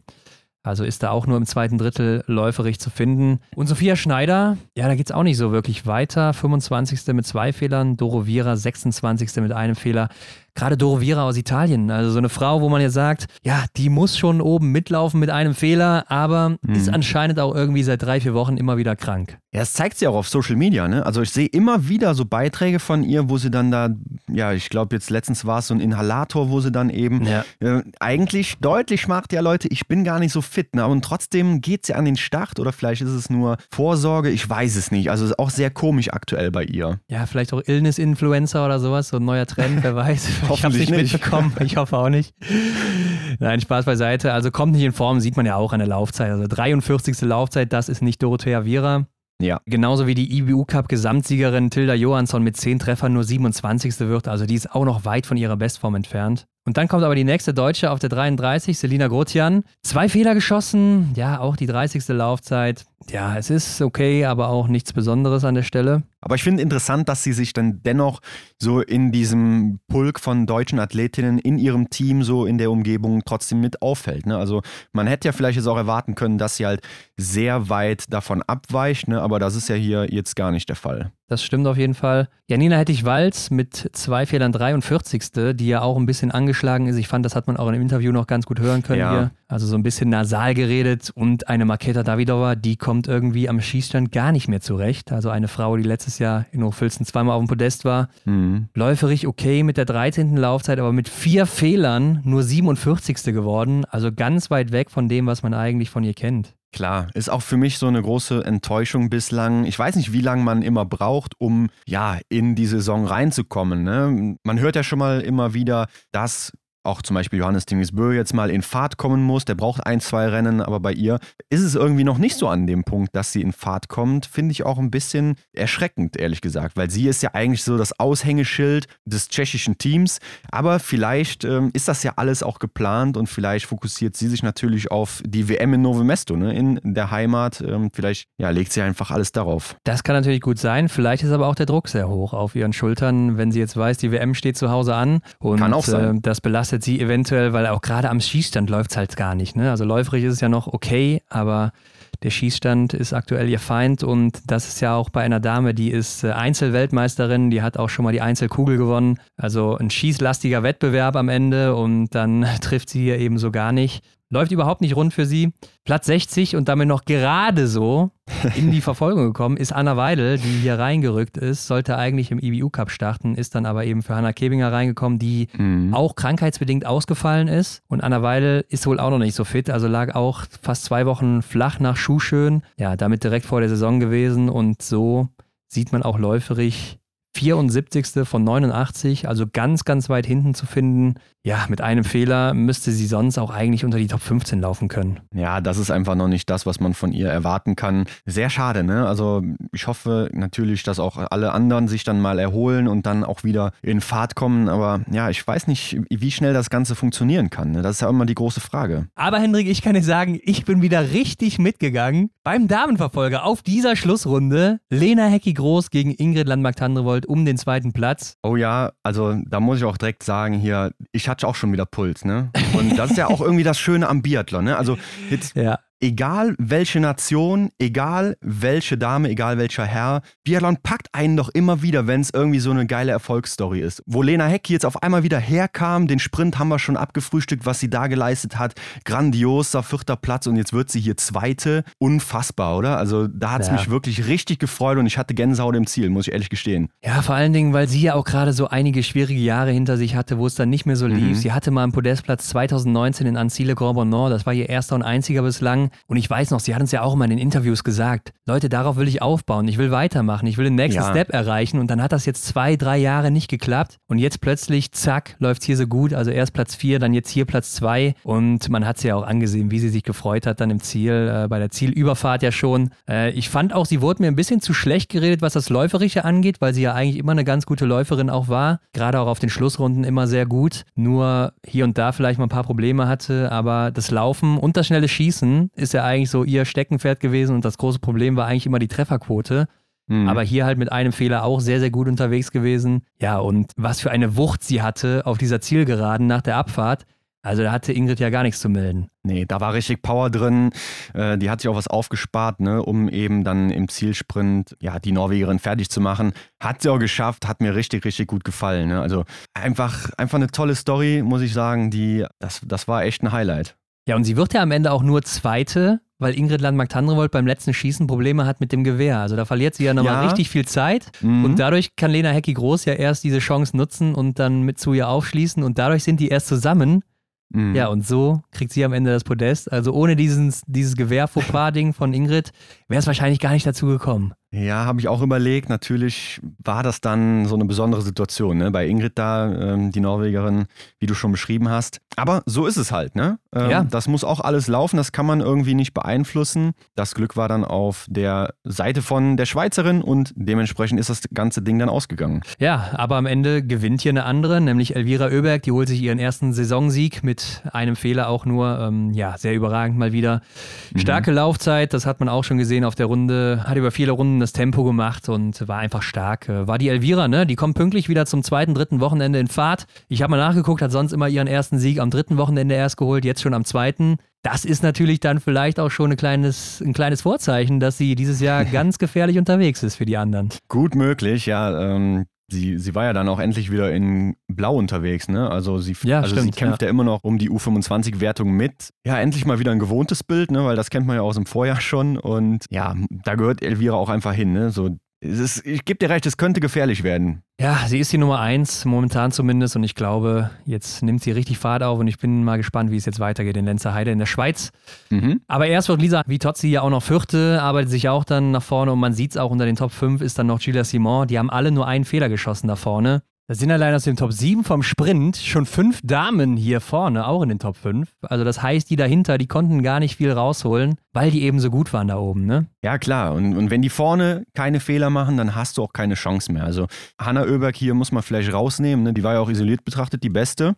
Ja, schießt aber dann auch gar keinen Fehler, also ist mhm. komplett fehlerfrei geblieben hier wieder. Und das ja auch wieder dieses verrückte Bild bei ihr. An einem Tag schießt sie drei Fehler im Sprint und am nächsten Tag schießt sie dann null Fehler in der Verfolgung. Und dann kommt am nächsten Tag wieder die Staffel, wo sie dann wieder einiges an Nachladern braucht. Also immer wieder verrückt, was man bei der Schwedin so sieht. Mhm. Aber trotzdem, ähm, ja, nicht viel zu holen vorne. Caroline Aufstadt-Knotten fällt da ein bisschen raus, obwohl sie ja auch nur einen Fehler schießt, aber auch dann hier läuferig sehr eingebrochen. Ne? Im Sprint noch gelobt, wie stark Ja. sie da ist und dann hier nur die 25. Laufzeit. Also hat er sich vielleicht nicht so gut erholen können. Ja, vielleicht hat sie auch einfach zu viel investiert im Sprint. Ne? Kann ja auch sein. Und Ja. dass dann eben da die Körner schon früher verbraucht waren. Und Justine Brezas-Boucher, die verliert sogar fünf Plätze. Ne? Im Sprint noch auf dem Podium geht sie jetzt hier mit dem achten Platz nach Hause. Aber trifft halt auch ja, fünf Scheiben nicht. Ja, und Anna Gandler, die Österreicherin, arbeitet sich einen Platz zu Hause nach vorne in die Top Mhm. 10 und, und erreicht damit ihr Ziel und ist sicher sehr glücklich damit. Ist auch isoliert betrachtet die acht beste. Mhm. Ja, ist ja auch noch, ich glaube, 21, ne, Hendrik, oder sag's mir gerade? 22 ist Zwei, sie auch zwei, Mann. Ich mach die immer jünger als Im sie sind. Januar wird die sogar schon 23. Okay, aber besser als umgekehrt, würde ich sagen. ja, einfach beeindruckend. Und dann kommt Vanessa Vogt auf der 12. Ja, zwei Mhm. Plätze nach vorne mit zwei Fehlern. Ich glaube auch hier wieder nicht ganz zufrieden gewesen mit dem Material, obwohl sie läuferig achte ist, ist ja eigentlich ganz gut. Ja, Aber kriegt natürlich auch schon eine Minute vier von Lampic. Ne? Also die Abstände sind dann in den Top 10 läuferig auch schon sehr, sehr groß. ja, aber immer wieder beeindruckend, dass Vanessa Vogt dann durch ihre Konstanz irgendwie, ja, es dennoch zu einem soliden Ergebnis bringt. Ja. Ne? Ähm, vielleicht solide sogar noch zu tief gestapelt. Ist ja ein gutes Ergebnis in dem Sinne. Ja, finde ich auch. Ähm, Lou Jean zieht sie ja dann auch nochmal im Zielsprint ab. Also Vanessa zieht Lou ab. Und Mhm. vielleicht war das so die kleine Rache für Franzi in der Vorwoche, die in Östersund dann den kürzeren ziehen musste.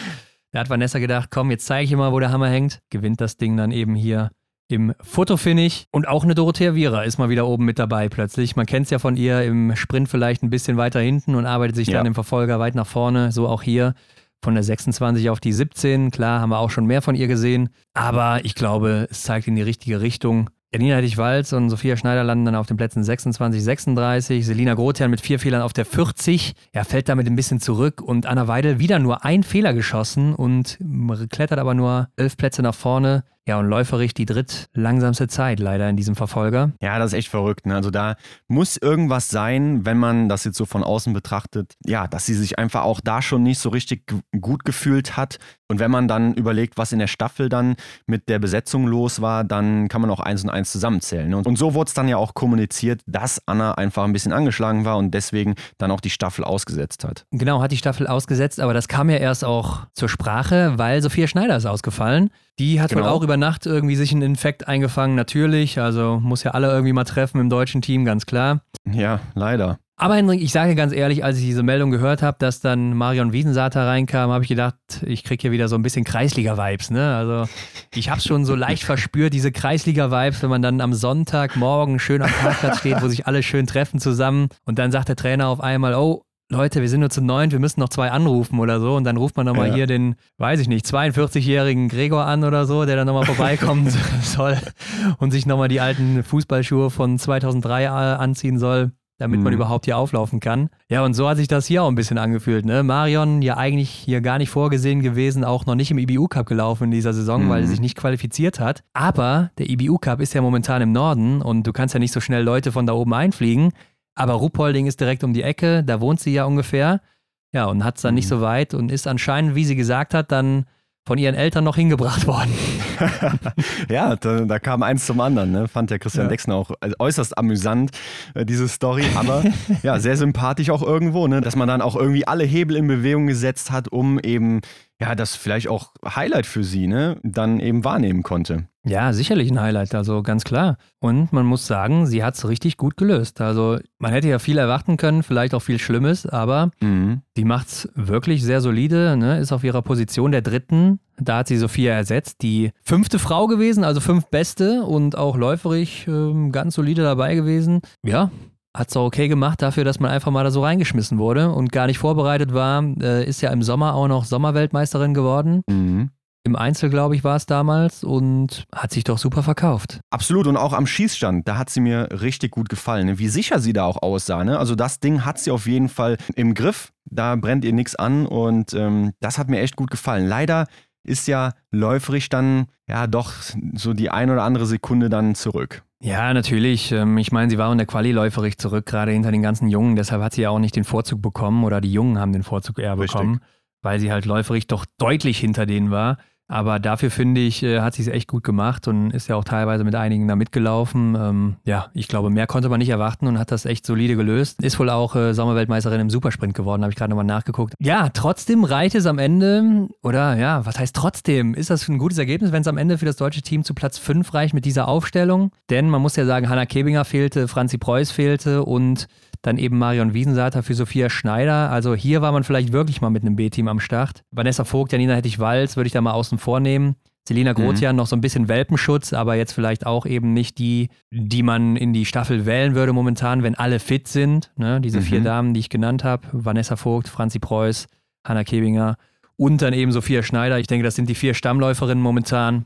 Ja. Von daher ja, war es von der Platzierung her vielleicht auch vorher so einzuschätzen? Hätte man vielleicht äh, spekulieren können, ja, aber es ist jetzt nicht so, dass Marion Wiesensater eben für den fünften Platz gesorgt hat, ne? also im negativen Sinne, Nein, dass man dann sonst irgendwo weiter oben gelandet wäre. Ich denke, hat ja Vanessa Vogt auch nachher im Interview klar deutlich gemacht, ähm, da hat sie für mich so auch ein bisschen diese, diese Führungsperson. Ja, habe ich auch gedacht, habe ich auch gedacht, ja, ja. Diese Führungsperson eingenommen, ne? also das hat mir richtig gut gefallen. Ja. Weiter so, bitte mehr davon, ähm, das ist echt cool, also wirklich wirklich, muss ich echt sagen, hat sie gut gemacht. Ja. Ähm, da auch dann ihr Team mehr oder weniger in Schutz genommen und äh, ich glaube auch, sie haben einfach das Beste daraus gemacht. Mehr war an dem Tag nicht drin, aber man kann, glaube ich, doch stolz drauf sein, dass man die Situation dann so gut gehandelt hat. Ja, so hat sie es auch gesagt, dass sie da stolz drauf war.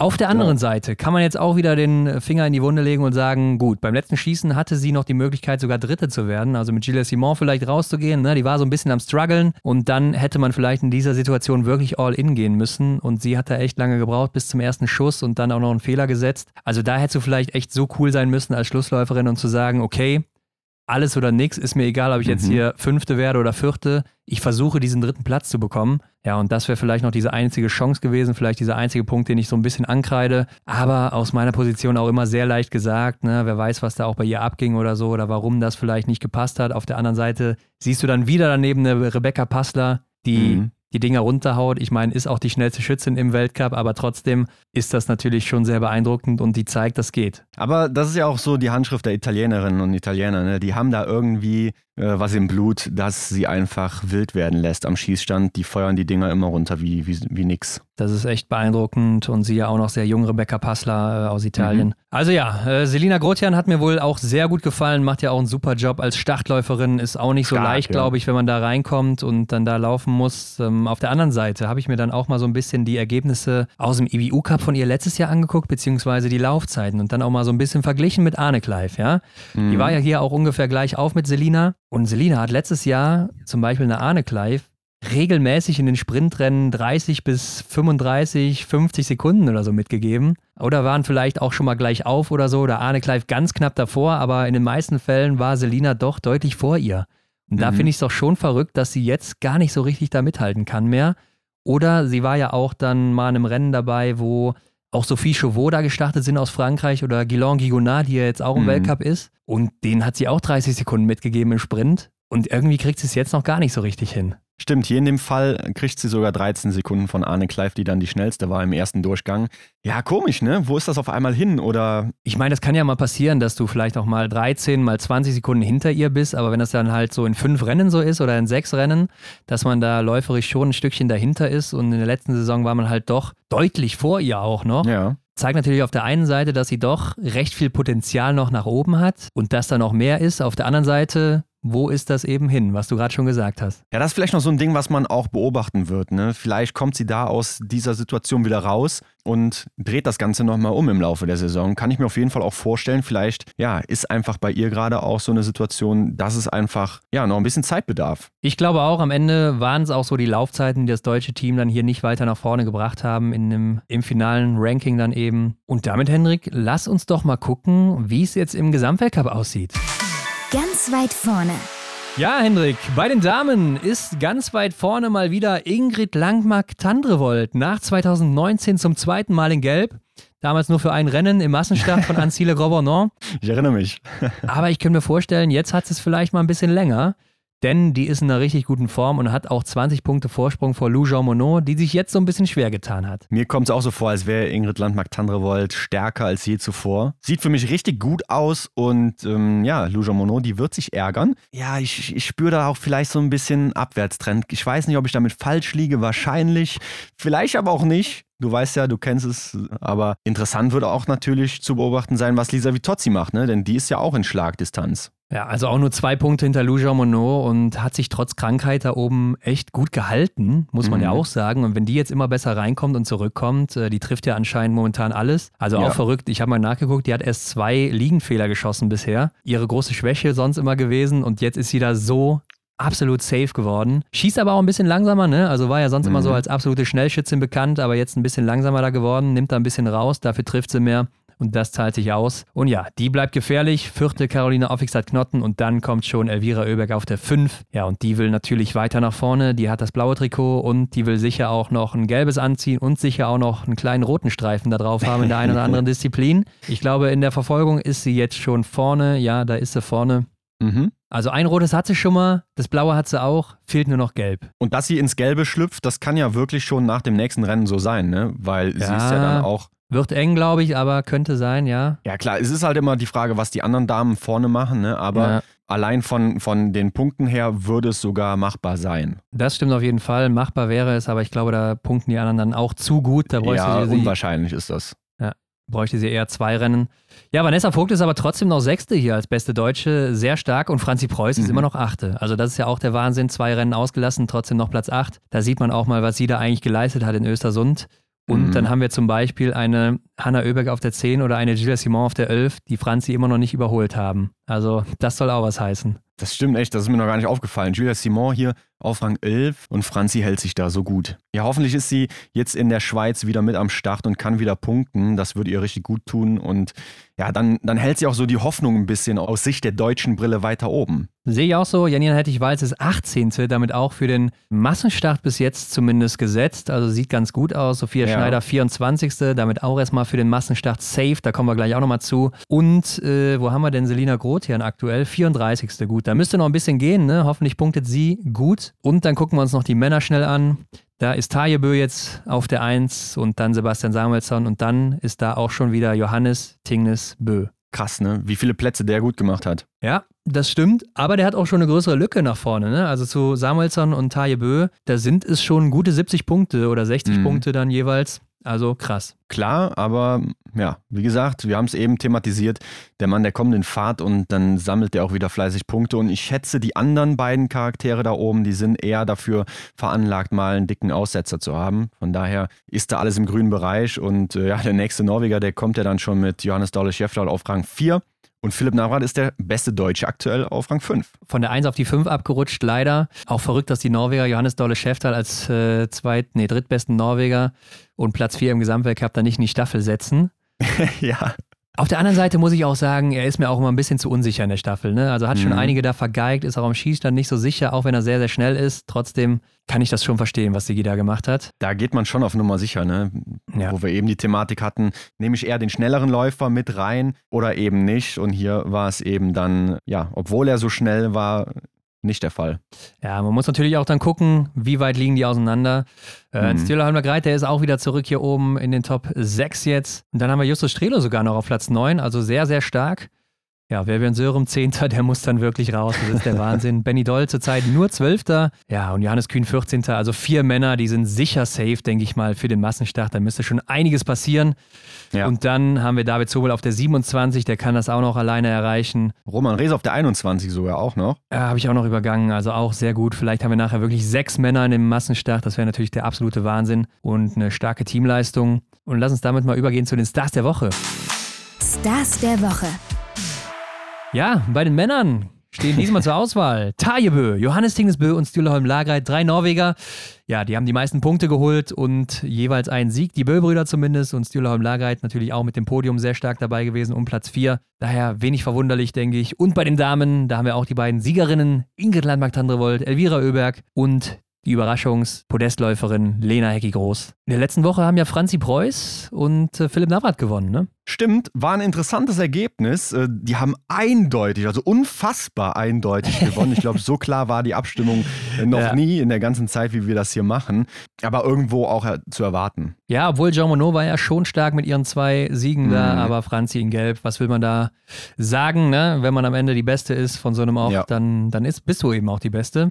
Und ja, was soll man sagen, Henrik? Flurwachsverbot. Ich würde sagen, wir warten erstmal noch die Lenzer Heide ab, wie sich das da entwickelt. Aber es sieht ja doch schon ein bisschen so aus wie in Schuschön jetzt hier in Hochfilzen. Mhm. Trotzdem, wir haben es auch gesagt, Hochfilzen, das ist so ein Ort. Da waren die Deutschen in der Vergangenheit nicht immer ganz so gut, auch läuferig nicht unbedingt immer, auch wenn er punktuell der ein oder die eine oder andere mal mitmischen konnte. Und Norwegen ist immer stark genug Filzen, gerade auch läuferig. Also von daher warten wir doch mal ab. Und ich weiß nicht, vielleicht erinnerst du dich noch dran, als Benny zum Beispiel auch mal die Skitechniker kritisiert hat im TV-Interview. Das war auch in Hochfilzen damals. Ja, ja. Also ja, gucken wir uns erstmal an, wie das dann in Lenzer Heide ja. aussieht und dann kann man vielleicht ein kleines Urteil fällen. Da werden ja vielleicht ähnliche Temperaturen sein. Ich glaube, dieser große Knall zum Thema Flurwachsverbot beziehungsweise die große Auswirkung, ich glaube, die kommt noch. Ja, okay. Warten wir mal ab. ähm, der IBUK war ja auch jetzt bei der zweiten Station, Hendrik, in Idre in mhm. Schweden. Da gab es zwei Sprints und einen Verfolger. Ja, was soll man sagen zu den Männern? Ne? Dieser Johann Olaf Boten hat jetzt in fünf Rennen viermal gewonnen und ist einmal Zweiter geworden. Und der hat immer die beste Laufzeit mit Abstand. Also Philipp Horn, der konnte da manchmal mithalten, der übrigens auch den einen Sprint gewonnen hat. Ja. Aber ich würde diesen Johann Olaf Boten gerne im Weltcup sehen. Oder ich bin jetzt auch gespannt, was für Laufzeiten der im Vergleich zu Sörum anbietet, wenn der jetzt auch in den IBU Cup kommt. Das ist schon der erste direkte Vergleich dann, ja. Den können wir gut ziehen, ne? weil Sörum hat sich im Weltcup auch sehr gut angeboten. Ja. Schauen wir mal, wie, wie der Vergleich dann ist. Ne? Ja, ist auf jeden Fall eine Personalie, die man mal im Auge behalten sollte, auch wenn es da im Team Norwegen ziemlich viele von gibt. Aber ja, hast auf jeden Fall recht. Der dominiert gerade auf jeden Fall den Auftakt im EBU Cup. Ja, also ist hier nicht der JTB, sondern der JOB. ja, stimmt, also ja. passt auch ein bisschen. Passt, ja, ja, und bei den Damen gewinnt sogar Johanna Puff einen Sprint, sehr, sehr stark. Mhm. Und ich bin weiter beeindruckt von den anderen Damen aus Deutschland. Also Julia Tannheimer, zweite und dritte Laufzeit in den Sprints. Julia King, sechste und siebte Laufzeit mit 18 und 19 Jahren. Das ist einfach sowas von beeindruckend. Und die sind sogar nochmal 40, 50 Sekunden schneller als Frieda Docken, die ja auch schon im Weltcup Weltcup unterwegs war die ja. Woche davor. Also da siehst du mal, die könnte man auch in den Weltcup schmeißen und äh, die würden sicher auch ganz gut performen aber schießen auch noch viele Fehler. Ja, das ist wirklich noch so ein Problem, ne? Aber ja, da, ach, da kribbelt es bei mir schon wieder in den Fingern. Ich denke, wenn man so diesen Diamanten dann jetzt so schleift, ne, und in zwei, drei Jahren oder so, da reißen die dann den Weltcup zusammen. Boah, das wäre das wär genial, ne? Es gibt aber eine komplett verrückte Sache. Ein Norweger ist rausgefallen aus dem EBU Cup und das ist Philipp Fjeld Andersen. Der ist nach Boah. der ersten Woche raus. Also der mhm. Mann, der in den letzten Jahren auch Teil des Weltcup-Teams war, der Teil von Peking war, der gerade auch mal 24 Stimmt. ist, der Anwärter aufs U25-Trikot, also einer der ganz, ganz großen Namen, der hat auch schon zwei Podestplätze geholt mhm. im Weltcup und die haben den einfach nach der ersten Woche aussortiert. Boah, ist mir ehrlich gesagt gar nicht aufgefallen, aber jetzt, wo du es sagst, natürlich. Der hat ja gar keine Rolle mehr gespielt. Ja. Hat ja auch ums blaue Trikot mitgekämpft ne, in den vergangenen Jahren. Ja. Oh, stimmt. Also da sieht man mal, wie brutal einfach das Geschäft in Norwegen ist. Ja, bin ich mal gespannt, ob der nochmal zurückkommt oder wie er zurückkommt. Äh, vielleicht ist er auch krank geworden, ich weiß es nicht, aber der ist erstmal raus. Und ja. die anderen haben sich auch einfach besser präsentiert. So ist es nun mal. Und die sind auch teilweise noch ein bisschen jünger. Also ja, es ist krank, was da abgeht, Hendrik. Und lass uns doch mal gucken, was hier nächste Woche bevorsteht. Dem Wachstruck hinterher. Ron, du meinst schon diese ah, Woche, ja, ne? Ja, ja, ja, klar. Denn da geht's nach Lenzerheide in die Schweiz zur Weltcup-Premiere. Das war noch nie der Fall, dass die Schweiz den Weltcup da ausgetragen hat. Und ähm, los geht's ja schon am Donnerstag. Das stimmt, aber einige kennen diesen Ort natürlich. Selina Grotian und Philipp Navrat, die haben bei der Europameisterschaft in diesem Jahr da richtig abgeräumt und auch richtig starke Laufzeiten angeboten, aber auch ein Fabian Sörum und ein Endres Strömsheim, die kennen sich da aus. Also ja, das wird interessant und das ist ja auch ein Ort, der liegt sehr hoch, ne? also über 1400 Meter. Ich habe mhm. mal nachgeguckt, ist mit Kenmore der dritthöchste Ort im Weltcup. Ähm, der höchste ist ja eigentlich immer Antholz, Hendrik. Ja. Aber ich habe gesehen, Soldier Hollow in den USA ist noch mal höher. Okay. Also die Luft, die wird ein bisschen dünner, auch hier in Lenzerheide dann schon bei 1400 Metern, aber Soldier Hollow wird dann am Ende der Saison nochmal den Rest geben. Und dünne Luft ist ja eigentlich immer ein ganz gutes Zeichen für Johannes Dingesbö. Also der hat in Antolz nie Probleme. Der kommt da im Gegenteil ganz gut zurecht. Mhm. Und wir haben mal nachgeguckt, da könnte es vielleicht sogar einen neuen Rekord geben von Johannes Tingesbö. Einen ewigen Rekord, aber dazu vielleicht mehr in der nächsten Folge. Ich denke auch, diese hohen Lagen, die könnten ihm wahrscheinlich auch dann schon zum ja, Gesamtweltcup-Sieg helfen, ne? wenn man dann eben zu später Stunde, also im späten Verlauf der Saison, ähm, nochmal so dicke Klopper, dann so Bergtouren quasi schon äh, dann übersee hat. Ja, und diese Rekordserie, die schauen wir uns mal an nächste Woche, ob er sie dann geknackt hat oder nicht, würde ich sagen. Das gucken wir uns an. Gleichzeitig ist es auch die Generalprobe für die Weltmeisterschaften in der nächsten Saison dann schon. Mhm. Und Hendrik, wir werden endlich den ersten Massenstart sehen. Und das ist ja damit auch ein Ort, wo gerne gewechselt wird. Also, weil du hast hier eben drei Einzelrennen, Sprint, Verfolgung Mhm. und Massenstart. Und da sagt man gerne nochmal, okay, dann nehme ich nochmal eine andere Personalie rein, die vielleicht gut performt hat, weil es eben hier diese Chance auf drei Einzelrennen gibt. Aber ich könnte mir vorstellen, das Männerteam, das bleibt so. Das ist ja ganz solide unterwegs in den meisten Fällen oder ziemlich gut sogar. Ja, Und bei den Frauen sehen wir vielleicht ein Comeback von Hanna Kebinger und Franzi Preuß. Aber der IBU Cup, der bleibt in Schuschön im Norden, also in Norwegen. Mhm. Und ich glaube nicht, dass da jemand extra nochmal hinfliegt. Man könnte natürlich früher zurückfliegen, wenn man sagt, ich will die oder den da sehen. Aber da extra nochmal hinzufliegen, ist ja auch Quatsch und dann hättest du eine Person weniger. Also ich glaube nicht, dass da irgendwer Neues großartig reinkommt. Könnte ich mir auch vorstellen, dass auch einfach die, die Reisedistanz da zu groß ist, ne? dass man da nochmal irgendwelche Experimente macht. Und ja, ich denke, die Damen, ja, das ist natürlich doof gelaufen wegen der Ausfallrate, ne? die, die wir dann leider erlebt haben. Aber wenn die dann zurückkommen, dann sehe ich da auch wieder Potenzial, dass man da gar nicht auch austauschen muss. Denn die Teams, die waren ja eigentlich recht gut unterwegs. Sehe ich auch so, Hendrik. Ähm, ansonsten, Leute, schickt uns eure Hot Takes für Lenzer Heide und dann gucken wir doch mal, ob das eingetroffen ist oder eben nicht in der nächsten Woche. Gerne als Sprachnachricht oder eben auch auf anderem Wege. Ihr erreicht uns unter anderem über extrarunde.funk.net. Vielen Dank auch nochmal an Tara, die uns die Sprachnachricht gemacht hat und geschickt hat mit ihrem Hot Take, auch wenn es ja vielleicht jetzt gerade nicht so gut dafür aussieht, aber wer weiß, was da noch alles passiert. Genau, es ist ja noch alles möglich, wie du da auch schon gesagt hast. Und auf jeden Fall nochmal ein großes Dankeschön dafür, dass wir die Sprachnachricht bekommen haben. Und ihr habt es gesehen, Leute, es tut gar nicht weh, ihr habt es gehört. Also wir freuen uns auf eure Einsendungen. Also Leute, ihr wisst, was ihr zu tun habt. Glocke aktivieren, um keine Folge zu verpassen. Fünf Sterne geben. Teilt das natürlich, wenn ihr nicht genug davon bekommt. Und dann sind wir in der nächsten Woche wieder zurück mit den Rennen aus der Lenzer Heide. Ach, Hendrik, ich habe richtig Bock. Yes. Ja, Massenstart steht an, ne? Das Yes. wird geil, glaube ich. Das wird richtig geil. Das wird heiß. Also Leute, macht's gut. Freut euch drauf. Bis dann. Ciao. Bis dann, ciao. Das war die Extra-Runde mit Ron und Hendrik für diese Woche. Neue Folgen gibt es jeden Montag, überall, wo es Podcasts gibt.